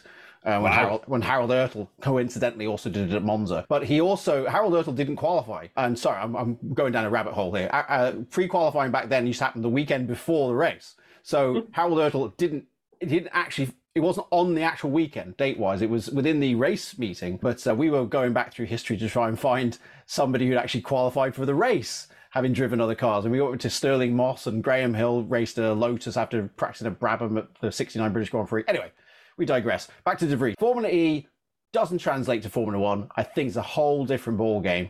But mm. the fact that he's the F two champion, that's a much more valuable commodity. And obviously he's Mister Versatile. The fact that everybody wants him testing the car, well, that isn't because they thought, wouldn't it be fun if we got Nick de Vries to drive our car? That's obviously, there's some, you know, business-oriented reason why people want to get de Vries in their car. So that that's a, that's a signal of intent. I think also AlphaTauri, mechanic, you know, the mechanics will benefit from not having to take the seat cushion out so, so the drivers can reach the pedals next year, because they're both about four foot ten, which, you know, that's nice. And, and and actually, all joking aside, it does, they are both very light. And of course, that means you can put ballast in the car. You know, you've got a bigger ballast selection. There's um, one stat that I do know. It will be the shortest driver pairing in Formula One history. Isn't that true? Supposedly, I would Supposedly. say I, I, I don't I don't like since, to go there on those stats height, because since driver heights have been measured. Yes, so yeah, I'll give you that one. But yeah, there's always a chance that, you know, some some independent entrants from nineteen fifty-two German Grand Prix, mm. you know, were three foot eight and four foot one, and haha, you know, that's a, that's like a gotcha stat. So I don't like to I don't like to declare that as an absolute statement of fact. But certainly they are very short, and uh, you know, they're not George Russell and Esteban Ocon. Let's put it that way. But uh, yeah, de Vries. I mean, de Vries is a great example of a driver. It's a great example of the fact that the twenty the fact that we only have twenty seats in Formula One is not enough to accommodate the number of talented drivers we have. The fact that mm-hmm. de Vries has, I mean, de Vries has won everything that there is to win in his career up to now. He could, he can't do more. You know, he's delivered the titles. So, like, what else do you want the guy to do at this stage? He's driven every car under the sun, it seems. The only thing left was to finally get his break. And I thought it was great that cometh the hour, he he he got in the points and, and you know, grabbed the headlines because his talent was more than enough. And I think that was also the last nail in the coffin of Nicholas Latifi's F one career. Yeah. Uh, the fact that Jef Riesz could just jump out of one car and into another and instantly outpace him. There's a funny story about that, because Saturday morning at Monza, I was preparing to do a, a, a video presentation for, for Oracle, actually, Red Bull sponsor, in Monza that evening. So I was at the track at Monza doing some video editing, and suddenly the phone starts blowing up, and it's all the same, like all different people asking me all the same question. Sure, when was the last time somebody drove two different cars on the same weekend? And I was like, why is everyone suddenly asking me that question? What's happened? And then Crofty got on my WhatsApp and said, have you heard De Vries is in the Williams? You know, when was the last time somebody drove two different cars on the same week? I was like, uh-oh. And I'm in the middle of a video edit, and anyone who does video editing knows it's very time-consuming. You just really don't want to be distracted. And then I'm r- right before F P three, it's like, oh, uh-oh, everybody's looking at me. So I had to go and uh, and unearth all this. But uh, yeah, be-all and end-all of it was De Vries. It, it rights a wrong, I think, that someone as talented as Nick De Vries had not been a Formula One dr- race driver and finally gets the chance. So uh, look forward to, to big things from him this year. Sophia said, the curse of the rookie driver and getting two seasons. Well, if you're bloody lucky, you get two seasons, because, you know, if you haven't got a handle on it by the end of the first season, we've got twenty seats, and a, drivers like Nick De Vries look on the outside looking in saying, where's my seat? So, you know, it's not a finishing school. You're supposed to come in and hit the ground running. So, yeah, Sonoda, I mean, I would say in defense of Sonoda, he was outpacing Gasly in qualifying fairly regularly in this season. And I'm not quite sure if Gasly, was Gasly's head fully in the game? Was he too busy chasing the Alpine driver? Was he thinking, I've already got the contract for next year, so who really cares? Was it anything like that? I don't know. But, I mean, if, if De Vries is showing Sonoda the way around the racetrack next year, that's uh, that could be curtains for Sonoda. Would that be th- a fun th- headache? Think, uh, sorry, Sean. I think yeah, the Nick De Vries thing really does epitomise Formula One. So, as Sean, as you said, he's won everything you can in every race, in every other category, Formula E champion, F two, and all the other ones. And then people only really took him seriously when he got in the points in the Williams in their reserve ride. Yeah, you know, absolutely. Yeah, they're like, like, hold on, like, look what he's done. Like, and then, so it, it just epitomises how tough it is and how easily forgetted, forgotten, sorry, you can be, even as a talented driver. Stoffel Van Dorn, great example. Driver. Straight into McLaren and just not, I mean, he'll just not be looked at by anybody after yeah. what happened. And it's not really his fault. He went to McLaren no. at the wrong time against Alonso, you know. But. Yeah, yeah, absolutely. It's a, it's a perfect example, the perfect yin-yang of two drivers with probably, you know, equitable levels of talent who've won everything mm. all the way up. And then, you know, the the wind blows a certain direction on certain weekends and you get the big result and suddenly your flavour of the month. I mean, I've often said, at racetracks when giving talks in front of guests, I've said you, it's amazing how drivers kind of go in and out of fashion. I was actually, mm. I remember one time using it in particular reference to Antonio Giovinazzi when he was look, it looks like he was going out of Alfa Romeo. And I thought, well, when he came into F one, he had a good, very good uh, junior career and so on. And now he's just, everyone got to the point where it's just sort of, eh, whatever, you know. And, you know, Nick De Vries for the longest time was, eh, whatever. And then Monza happens and suddenly he's, you know, he's, Yeah, dad, Williams uh, Williams yeah, you, wanted him. Yeah, off, it's like Red Bull wanted him. That's another right. team I'm looking at him. You're like, fin- finally, you can sit with us. Yeah. Well, we look forward to, to seeing how Nick De Vries can get on in his first full season in Formula One. Bringing it on then to someone who has ended their career in Formula One. Do you like that transition there? I was proud of that one. Mm. Of course, Sebastian Vettel has retired for now. Fernando Alonso claims he'll be back. Lewis claims he'll be back. I have my wild theory that Audi are coming in and they'll make a German super team exactly like Merck did with the old guy, Seb, and the young guy bringing back Nico, uh, Mick Schumacher. Um, and Mattia Binotto is the team principal. Mattia Binotto is the team principal, yeah. So that's my theory for twenty twenty-six. But as of as of the time of recording, so if you listen to this four years in the future, ignore this. But as of right now, Seb, Sebastian Vettel has retired from Formula One. He was the holder of many records, and Sean, you might rattle a few off for us in a second, but Sophia, try try to hold back your tears a little bit and tell us how you thought Seb got on in his final year in Formula One.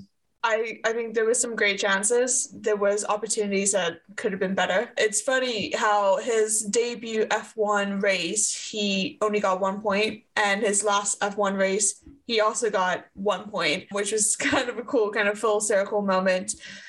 But I mean, we've seen with the Aston this season that they had some good moments, random good moments, but overall, especially in qualifying, like getting out in Q one was quite a common thing that was going on for Seb, like by minuscule of time, don't get me wrong, but then just not performing well overall. And then obviously comparing it to Stroll, both just not performing as well. I I kind of expected or would rather have hoped to, uh, to finish a little bit better this season, especially as soon as when he announced his retirement.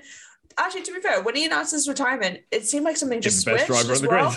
Yeah, like there was some kind of like aha moment, and it kind of did change a bit. Like even just like the way that he was talking, the way that he was on radio and performing as well, doing quite a one eighty for it, which I think, I guess like without the pressure of everything, and just he was like, I'm just going to love the sake of driving and I'm just going to have a blast. And that's all you can always ask for, for a driver, especially when having such an illustrious career and having some great records, great memories, great races as well. And with the multiple teams that he raced with as well.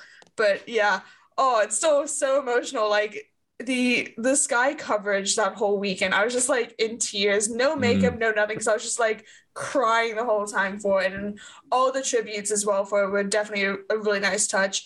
I hope he's back in some capacity. I don't see him coming back as a driver. I see him coming back as an ambassador or representing the sport better over the years, given what he does outside of the motorsport racing with all his different philanthropies. But it, yeah, definitely an emotional one for sure. Yeah, I thought it was lovely. Sky, you know, they they changed up their their their, their F one, sorry, oh. changed the intro to have Seb after Max. It was only a blink and you miss it moment. I thought that was a lovely little touch. The the the, the run for Seb and stuff like that, where they all lapped. Were you a part of that, Sean? Did you go on that run? I didn't actually. I left the track. I didn't know it was happening, so I went ah. back to the hotel after qualifying. And unbeknownst to me, having spent all this year doing triathlon training, I missed this run that oh, everyone God. went and did. So that was a bit of a balls up. But I, I would say, having been in Abu Dhabi, the largest cheers I heard on the gra- in the grandstands on Sunday were for Vettel. You could hear them on T V as well. Really, yeah. I mean, they they certainly weren't piped in. That was genuine, and yeah, he was. There was a lot of adulation. Uh, there was a lot of love for him, um, mm. which was kind of nice. It wasn't just like, oh, oh, you're retiring. You know, it's been great. It was. A, it felt like genuine affection from the crowd and from the other drivers, which was mm. nice. Because when Kimi retired, for instance, it just felt like, you know, people were sort of making jokes like, Kimi will, you know, you can now have all the drink you want, you know, all that it's sort of so, stuff. So, you know, it sort of felt like it was only like the older fans who had been around for the absolute best of Kimi in the early two thousands. That, like, I was devastated when Kimi retired, but again, he'd already left and come back. Yeah. And I think also, you know, I, I mean, I, I said on the record, you know, I thought Kimi was phoning it in a little bit towards the end of his career with Vettel. You know, there, that, that accusation could be leveled at Vettel as well at times, but, um, It, it was it, it was it was it was genuinely touching. I, I I don't usually, you know, usually people just cheer, you know, just like woo, mm. like Lewis Hamilton, Max. I did. It was genuine. Like no, no, Seb, you know, you don't have to go yet, mate. We we, we want more of you, you know, more encore, encore, Seb. You know. So, assuming that was his last race, what records does he go out still holding? What has Max not taken off him yet? He did not take the youngest pole position record. So he still owns that one, twenty-one years, seventy-three days, Monza two thousand eight. He still has that record. And he he was the first teenager ever to score a point in Formula One. And that also is an absolute record. No one can wow. take that that from him. He was, when he qualified at the at his debut, Indianapolis two thousand seven, he was the, it was the best qualifying by a teenage driver since nineteen sixty-one. So it'd been forty-six years since a teenager had qualified that high on the grid, and he did it first time out. So there, there was a, there was there was quite a lot of records that he had that were age records that Verstappen took from him. Um, mm. When when Vettel came in, I mean, he was at the time he was the youngest person to lead a Grand Prix. He was the youngest uh, driver. Uh, he was the youngest driver on the podium. You know, there, there, youngest there was a winner, lot. wasn't he? Uh, he was the youngest winner, of course. Yes, I conflated youngest pole winner pretty and youngest one. race winner. Yes, pretty big one. But of course, all of this got sort of wiped out by Verstappen. But the one he didn't get was the pole stat, which Vettel still holds. Would, so um, he'd still be the youngest three and four time champion. Would yes, I be right in saying yes, that? Yes, uh, more on a more minor level, more obscure level. Yeah, he, he's the youngest in that category. And I did I did have to explain to the guests in Abu Dhabi. So there's some of you, those of you who are of the of the Drive to Survive generation, if you will, will not be familiar with Sebastian Vettel as an all-conquering driver. But, you know, for those of a younger disposition, I mean, he was absolutely in the position that Max Verstappen is now. And, you know, it just goes to prove, you know, just imagine, I actually when... when Verstappen was winning all these races this season, I said, imagine in a few years' time if Verstappen is in a mid to lower grid car, not being able to get in the top five, you know. Imagine Max Verstappen having that now.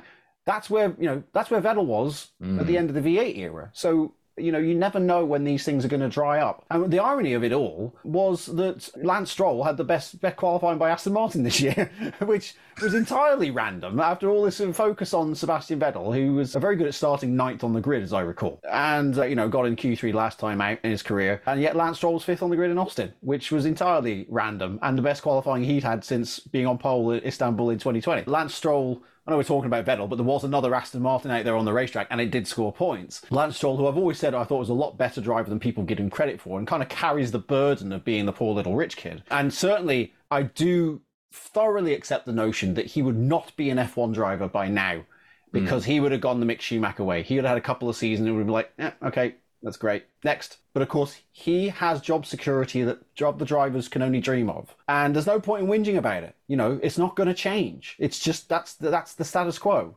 So, we, you know, we've got to work with it. And this is on occasion capable of doing excellent performances. Uh, and, and he has he has a pole position. He has several podiums. Yeah. Yeah. I mean, that, that Turkey twenty twenty drive was Great. outstanding. And it just Great got lap. undone. It just got undone in the race. I mean, he led more than half that race. It just got undone by the, you know, The, the good intentions of pitting him for new intermediates, and then it turned out the new intermediates were terrible on that racetrack. Um, yeah, have, Lewis Lewis was able to transfigure his into slicks. Yeah, he, he, would, he wouldn't have beaten Lewis, I mean, but he would have been second probably, and mm. it would have been literally like, wow, Lance Stroll just proved he he absolutely deserves to be here. As I said, wouldn't wouldn't be an F one driver based on what five years in Formula One, six years in Formula One, but wow. but he is, and we and there's no point in whinging about it. He's going to be there next year, whether we think he's worth that seat or someone else is more worthy of that seat. He will have it, and he does have moments of inspiration. If he could just get, if he could just get his qualifying sorted out a little bit more, be a little bit more consistent there, not give himself such a such a a, a large amount to do in the races, he would have a much better reputation. But uh, yeah, mm. I'm uh, again, I'm not wearing my I Heart Lance Stroll t-shirt. I just think we should we should view these things in the cold light of day and say is, that. Is well, that-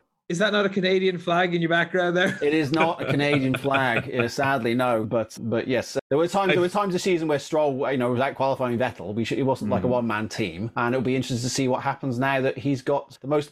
Somebody said the most Machiavellian driver in Grand Prix history as his teammate next year. Somebody did say that. That's Somebody a that's a great that. quote. We, we, we're going to have to trademark that quote. That that was officially yes, it was interesting when and the Everything F one podcast. When, when Lance Stroll sent Fernando Alonso halfway back to Austin during the U S Grand Prix, it was interesting that Fernando Alonso was strangely non-critical. I wonder yes. why. He didn't want to criticize the the son of the person who's paying him next year. A lot of money. My just finally for me on, on Seb, my favorite stat about Seb's final season is he ends in a green car from the Silverstone team, which is exactly where Michael Schumacher started. Well, it's, it's a good the, point. The green Jordan from nineteen ninety-two became the green Aston Martin for twenty twenty-two, exactly thirty years later. That yeah. that, that is a lovely circular end for me. I really like that and, stat. And also, if I could add this this this pathway of meaningless statistics, Michael Schumacher started in the green Silverstone car in nineteen ninety-one, and that was the last season that either a Schumacher or Hamilton, or Hamilton. did not win a Grand Prix until yes. twenty twenty-two. So there we go, folks. If you can come yeah. up with any other nineteen ninety-one slash twenty twenty-two cross-references. Actually, I've got one. I've got one. Today I went to my primary school. I haven't been there since nineteen ninety-one. There we are, folks. We've done it again. That's the first time I've been there for thirty-one years. Coops, any thoughts on Seb's final season or his yeah, career in general? I, I liked his Red Bull days. I loved the the multi twenty-one.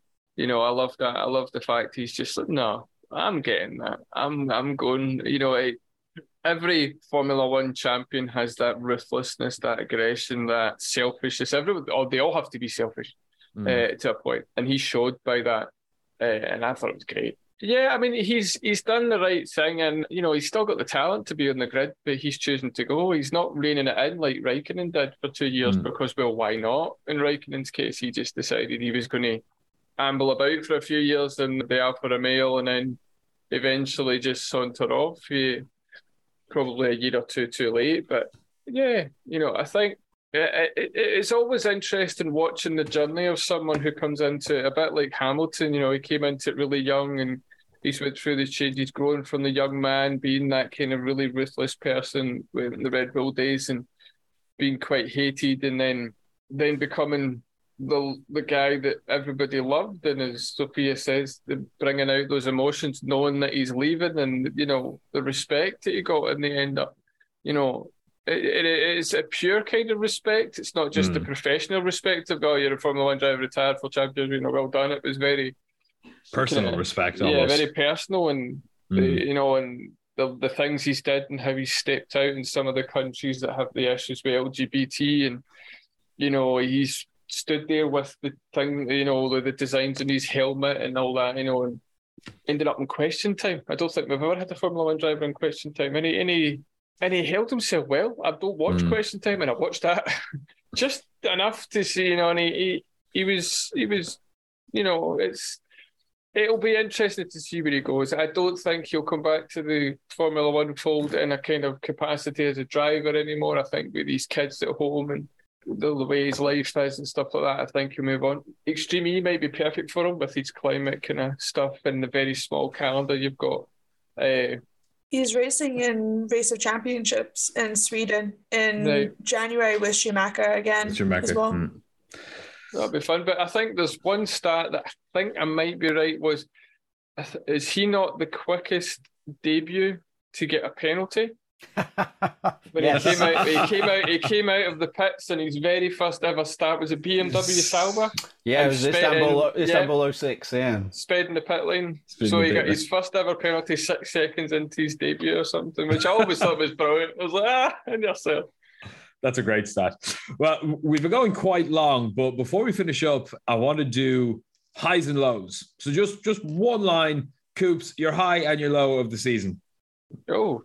I think the low was probably Saudi Arabia. The Mick Schumacher smash was a quite a whoa, well, that's a nasty one. But the whole situation with the missile strike, the missile strike, the, you know, the drivers all in there, it really it, it brought the situation and where Formula One's going into a very sharp focus, and it brought everyone to attention of like, should we really be there? Mm. And it's something like, again, should we? I don't mm. know. It's a very big conversation. Probably something that, you know, involves people a bit more intricate than me, but it was it, it, it was an uncomfortable feeling. And seeing the drivers, you know, till midnight, and Sean might be able to confirm it a bit more, they were there for a long time. Mm. Again, uh, I think Vettel missed Three that race, hours. But he was, he was there over a Zoom call, you know, wanting reassurances and wanting discussions. And, you know, it's it, it's... And it's it brings to focus the way the world is. No country's mm. perfect, but again, how do we change that? How do we bring things, or how do we, as a Formula One community, as Formula One fans, as a business, do they do it from the inside and take the money, but then do stuff there, or do they just not go, or how does it work? Uh, a positive, I think. I think the new regulations have worked well. Great point. I think they've brought yep. things together. They've uh, done what Ross Brawn said they would. Yep. I, I mean, yes, Max Verstappen nailed it. He's disappeared. But, you know, when Lewis Hamilton was doing that, when he disappeared in the, in the Mercedes, there wasn't much else happening. But then mm. you could jump down to them. There was always something going on to watch somewhere. Even, I think, the Mexican Grand Prix and was probably one of the more poor ones, I think. But you still had racing in Mexico. I think the mm. only race that I can remember that was really poor pretty much all the way through was Miami. It just... Miami. The track didn't work. Whether they're going to change that, I don't know. But there's probably my two. There's probably more I would like to, but I don't want to go on too much. Sophia, what about your high and low of the season? My low, I think, is overall the race director calls. I think mm. take Monaco, take Suzuka, take some of the ones specifically as well, like with Kevin Magnussen having to come in for damage, minor damage, but then you have Yuki just gaffer tape his wing and yeah. like and Perez, so, it's fine that his just falls yeah. off and it could yeah. hit someone. Yeah. And then also like Alonso's mirror, like some of the calls and some of the decisions and the penalties and not penalties and everything for that, I think that's probably the lowest. Obviously getting rid of one race director and now only having the one, I think is probably the great decision that they have done. However, it should never have the two, because you have people butting heads. Take Monaco, for example, just nothing going on. Like it just was so inconsistent for everything. I think my highest base image of Coops, I, I would say how many battles that we've had, how many close battles, especially if, with drivers that you would never expect, like take Mick and uh, Lewis battling out a few times in Austria. Austria, I think? Yeah. Some of these races as well, like Alonso with Vettel as well. Like in so Japan, many, that was awesome. Like so many of these races, we had so many, like if you were to tell me that like next season, like if you told me like at the end of last season that this season we'll see Mick and Lewis battling out, like, and so many other good battles. I think that's probably one of the highest. And there's always something to watch as well. F one, even F two as well. I've been big now into the F two and F three. That's also been kind of doing quite well, and the progression into F one as well. Very good. Sean, then, you've obviously probably been at a lot of the races this year. What are your highs and lows of the twenty twenty-two season? Well, before I get to my own highs and lows, I just want to provide a sort of first-person account of what happened in Jeddah. Oh, that'd be great, um, yeah. When when the missile strike, the Houthi rebels struck the refinery near the track. I I actually was not at the track when that happened. I was at the hotel, which was actually very close to the track. And I didn't know it had happened until somebody posted a picture of the smoke. And I literally went outside and looked around. Oh, bloody hell, look at that. I can say hand on heart, I never felt threatened. And the reason why is, and I, I, I always, I brought this up quite a bit. You know, I grew up at a time when the I R A had a mainline bombing campaign in Great Britain, and we always knew, look, if terrorists want to kill you, they won't leave their business card. Okay, they'll knock on the front door. So I, I my attitude was somewhat laissez-faire, and that, like, look, if they were aiming a missile at us, they'd have hit us the first time. They wouldn't have given us a chance to get out. So I never felt. I honestly never felt threatened. And even though I was actually closer to the missile strike than was the racetrack itself. So I was never bothered about that. And when it comes to the human rights issues of, of, of Saudi and so on, well, I always say, well, look, I live in America. We raced in Texas and in Florida, where they're trying to systematically reduce the rights of women to, you know, control their own bodies. So who are we to tell them which way is up when we can't even get our own house in order? Anyway, on a brighter note, the, the high points and the low points of the year. Well, the low point, Suzuka, because... Mm. Gasly could have been killed, and, you know, the fact that we had an exact rerun of the Bianchi accident, but without the the accident, it was just sheer luck that we didn't have it again. That was unacceptable, and, and obviously F one and the F I A know that that was unacceptable. And and then also the farcical way in which Verstappen was declared champion. None of us knew, or yeah. well, that's actually not true. Some of us knew. So, for instance, I've spoken to the from the Formula One camera operators who were well aware that that battle that Perez and Leclerc were having was to determine the outcome of whether or not Verstappen was going to clinch a world championship or not, which none of us, the broadcasters, had been informed. So half, some people knew, some people didn't know. The team principals, a lot of them, most of them didn't know. I know this because, you know, actually in the same, the same time I interviewed Otmar Safnauer, one of the questions I asked him was, did you know that it was going to be a full points race? And he said, no, we had no idea. We found out at the same time as everybody else. So that was calamitous and, and really should not, you know, that made Formula One look very, very unprofessional, both in terms of safety and in terms of just simply who's won what. You know, that's mm. the most simple thing. So the sport kind of dropped the ball there. The high point for me, there can only be one high point, and that was Silverstone. Yeah. That was a sensational race. And highlighted again by Lewis Hamilton. I don't know if you've noticed, I'm wearing my I Heart Lewis shirt for this, but the fact that we didn't think Lewis Hamilton was competitive and, and was un, he was unexpectedly the best car on the track. But, you know, he was held up a bit early on in the race, and, you know, it, there was a period where I thought he's going to win this. He's mm-hmm. actually going to, a, a, after the season they've had, he's going to pull out a win. And then he didn't, and then the safety car, and then there's that massive battle between Leclerc, Perez, Hamilton, and, and that iconic piece of, of commentary, through goes Hamilton, all that stuff. I was there. That cheer that you hear in the broadcast was genuine. I've never heard a, a, a race a racetrack so loud. It was like a it was like a, a goal being scored in football. I, I it was unbelievable. Just for those visceral twenty seconds before Hamilton found his way back behind them again. But it was an incredibly exciting race, and it was just a, it was just one of those days that everything felt good. You know, Vettel went round the racetrack in a, uh, Nigel Mansell's Williams Renault beforehand on the renewable fuels that we'll be using in twenty twenty-six, and it was just a day where, where it's like, yeah, we all went home happy that day. It was a good La- race. Lando um, Norris smacked Daniel Ricciardo in the face with a space yeah, yeah, hopper. Yeah, exactly. It saved, saved Zach Brown doing it to him later in the season. Yeah. So yeah, it, it was it was a weekend where everybody went home pretty happy. Even you know, even Lewis Hamilton fans who maybe thought, oh, he might have won, but he didn't. They they at least were treated to an extremely entertaining race, and mm. and you know, a little bit of a shake up with Carlos Sainz winning the race. So it was it was that was one of those days where I was like, that was that was a good day's work today. I, I would completely agree. That was absolutely one of my highlights of the whole season. That's one of the best races I've watched in years. I said uh, at the time, by the way, not to interrupt, I said at the time on Twitter, I said, I've seen more than six hundred of these things. That might have been the best one. Definitely um, up there. You know, as a snap judgment, that that's got to go in the top ten, at least. Yeah. For me, Canada um, twenty eleven is still number one. I don't think anything well, will ever yeah, touch the, that. But the thing is, is that with that race, of course, you've got the rain and the red flags and all yeah. that stuff. With Silverstone, to first. with Silverstone, genuinely, apart from there was a safety car, you know, the rest of it was just racing and yeah. just tactics and everything. I just thought it, that was a race that had everything. The only thing it missed, the only thing it was missing, like Canada twenty eleven had, was a pass on the last lap. Yeah. If it had had that, We we were to run the table on everything you could have in a Grand Prix. We had a car go out go out of the ballpark and end up in the car park. We had Hamilton nearly win it, but not. A Ferrari winning it. Somebody winning the first Grand Prix. You know, somebody overtakes somebody and then re-overtakes somebody. The crowd goes wild. Crowd stops going wild. You know, iconic commentary. The lot. We had all of it. It was brilliant. I thought I thought it was a great kind of it'll go into a highlight reel of how good the regulations were. As Coop said, you know, the regulations did exactly what they were supposed to. They gave us close racing in high speed corners.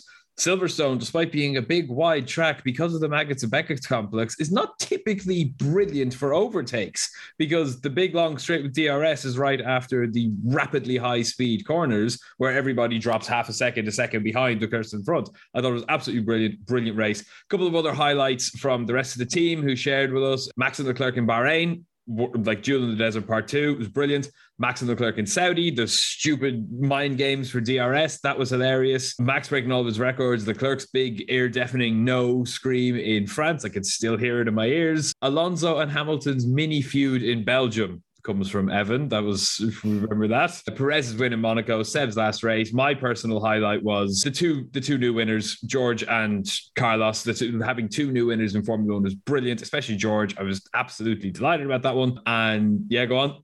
Also, we had four new pole sitters as the most in the season since nineteen seventy-nine. Um, Damn it, that was my so... question to try to stump you before. oh, right, sorry, sorry. Uh, the, my, my, my guess is nineteen seventy-nine, am I right? Yeah, so there's that. And also, just further to your point, Sean, about the new regulations, a lot of people thought that they were supposed to close the field up. Well, I think that's more the financial regulations. The actual mm-hmm. tech regs would just uh, allow them to physically run closer. Race. But there was also a knock-on, of, even though the first year of new regulations usually sees the field spread out slightly more. Zandvoort, the spread in, in terms of percentage between the fastest car and the slowest car on absolute lap time across the weekend was only one point nine two percent. Now, that's the smallest spread front to back that we've had at any Grand Prix in the hybrid era. So that's wow. that's an unexpected side effect that we actually it was very, very close. And you can only imagine with a few years of consolidated rules, plus the financial regulations helping out the teams at the back, hopefully that will continue to concertina up. It may mm. seem that Red Bull kind of ran away with it. Well, of course, in, in terms of the championship, they did. But it, actually, the field was very close together. It was still those same three got three teams up at the front, of course, running the show. But Formula One's moving in the right direction with that. And, and there's every reason for optimism in the future that we could genuine, the genuine thought that, you know, a Williams or a Haas could get on the podium with the way the regulations are set up for the next few years is very, very, very encouraging. That is a brilliant stat. It's only a shame that Zandvoort was such a rubbish race. There. Win, win, win, win some, some lose some. some. Exactly. Yes, I can tell you that. And also, anyone who went to Zand, that particular smell of recycled Heineken, let's call yeah, it, that a... you smell uh, along the seafront when you go, when you walk down there before and after the day's activities, which we have renamed Eau de Zandvoort, now available at a perfume store near you in twenty twenty-three. God, I hope not. Can, uh, I, just, uh, can I just jump in quickly? I just remembered uh, a personal highlight for me this year was actually being at a race. I actually got to go to Silverstone. Now, I never got to see the race because it was sold out, but I managed to take my son and my partner along and we got there Friday, Saturday. So for the first time ever in my forty years and my God knows how many years I've watched Formula One, I was actually at a race and watched them driving and, you know, and my son, who's twelve, spent all my money and more. uh, but, how, but how was it? How, how did it compare with what you thought it was going to be? My, my, my idea in my head was away by the time I walked in the gate straight away. It was, it was just, it's just different. This mm. It's like the Friday we got to be in the grandstands. We saw the cars go round. We we got to hear and there, just everything. Just spending two or three days just immersed in Formula One, and my son did, didn't know what to do with himself. Just and then we were yeah. at a bit where we were able to watch the qualifying, and Verstappen spun right in front of us, which of course that's my son's driver, so he was oh, and we were like oh, and they were all cheering, and he's got his mm-hmm. Verstappen stuff on. Yeah, it was uh, it was an experience. You can't have you can't have a better crowd than Silverstone. Silverstone's the most raucous and involved, you know, crowd. Oh yeah, they're they're cheering and shouting, and then there was some random guy who saw my son with his Verstappen stuff on, and he was shaking hands with him. That's a good position, son, shaking hands with him. And of course, I was in a McLaren top, and we were down in, in Q one, I think, at that point. So, but yeah, it's a shame that the way the prices have went, we couldn't manage it next year. But, you know, I will we'll figure something out, and I'll take him back. He's getting more and more into it, so I think if I take him, maybe not the next year, the year after, the fact he's properly getting into it and he, he has more conversations with me. He even said to me, he was staying with us, and it was Japan. He actually told me, wake me up, so I can come no, down great. and watch the race. Then he fell back asleep because we had to wait for two, three hours for the race to start. But, that's exactly what I did, you know, as well, in fairness.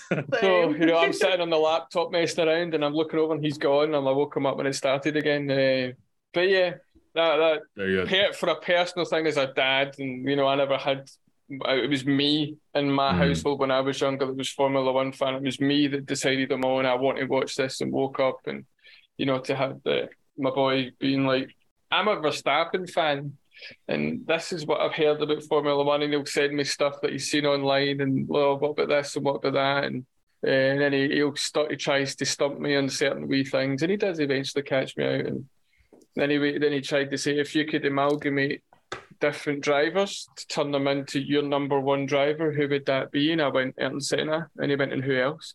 Ayrton Senna. And he went, oh, okay. Can, can I can I can I just end with a humble brag?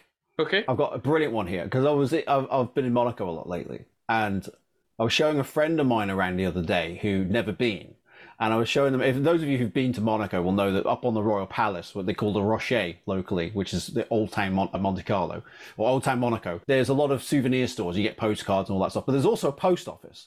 And I was in the post office, and I realised that they've got a, they've got Formula One stamps in the post office, which are legal. You can send post. You can actually send post with Formula One cars on them. And one of them was Ayrton Senna. They had a lot of Senna winning in Monaco. And I went outside, and literally like five seconds after admiring these stamps and bothering them, whether I want to buy them or not, I went outside. There was a souvenir store outside, and they had postcards set up. And one of them was Alain Prost. And I thought, wouldn't it be brilliant if I sent someone an Alain Prost postcard with an Ayrton Senna stamp? I've got to, I've got to, I, I need, I need to get some friends who would find that funny. Wouldn't it be brilliant? Brilliant. I'd find that funny. Yeah, send it to us. All right. Well, that that that is a brilliant anecdote to end on. I was going to say my my kind of low point of the year is Miami, but I already did a full article on our website ranting about that. I thought that was an absolute joke, but I won't bring the mood down. One final thing I want to end on w- with yourself, Sean. Now, usually we do this at the start of the season with our guests, but we put Ben Hunt on the spot a couple of weeks ago because it's now the end of the season. If you had five euro or five pounds right now, who are you putting on to win the twenty twenty-three Formula One World Championship? Well, Max Verstappen, obviously, because, you know, dynasties tend to reign. But I would say that no one knows what's going to happen next year. We're in the second year of this rules package. We're we're going to be in the, the second proper year of the financial regulations. Mm. And and that's that's the real thing. You know, the fact that they've been fined this money, that money might not hurt them so much, but the restriction on tunnel time, we don't know how that's going to affect them. And, and it might be that, you know, six months from now when they haven't won a Grand Prix, we might all go, hmm, yeah, that was a very good penalty. You know, or conversely, they might have won every race and we say, that was no penalty at all. We just don't know. So I, I would say, based on how things tend to go, we've seen a long period where, you know, Schumacher won everything, and then we had Alonso win everything before he inexplicably jumped ship from the t- to drivers, the team he was winning the World Championship for, to join a team that hadn't won a race in two thousand six. Anyway, and then we had the Vettel era, then we have the Hamilton era, and now we're in the Verstappen era. Logically, it would be Versta- Verstappen would start as a favourite. So it not, unfortunately, not a very brave bet. I would love, I would love to stick a hundred quid on Nico Hülkenberg to win the World Championship, but you know that might be a little bit more in the realms of fantasy.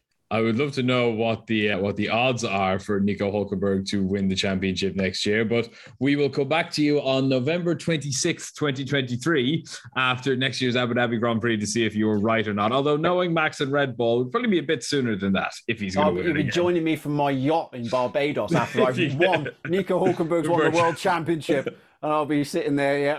To be, to be fair, to be fair, just to go one hundred quid on him getting a podium, the odds on that will be just as high. Absolutely, yeah. Well, and, it'll, and it'll come in a sprint race, and I'll have to have an argument with my. It will be, and it won't count.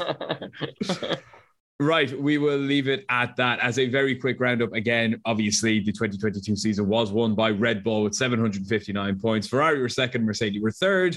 Max Verstappen absolutely walked away with the World Championship by four hundred fifty-four points to Leclerc's three hundred eight and Perez's three hundred five. I'm not going to list all twenty-two drivers, but the twenty-second was Nico Hulkenberg. Thank you very, very much for joining us for this wrap up and for all of our reviews and previews and all of our episodes this season. We do have a few more things to come over the winter period and over the off period. One that is particularly exciting that Coops and I are extremely excited about, but I won't tell you about just yet. Thank you very, very much for joining us. Do stay tuned. Don't forget to subscribe wherever you are listening. Check us out on all socials.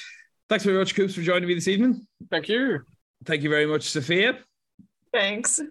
And thank you to our very special guest this weekend, Sean Kelly, the stat man for Formula One. Thanks again for coming along. Thank you very much for inviting me. Always a pleasure. We are Everything F one, and we will see you next week. Bye. Bye.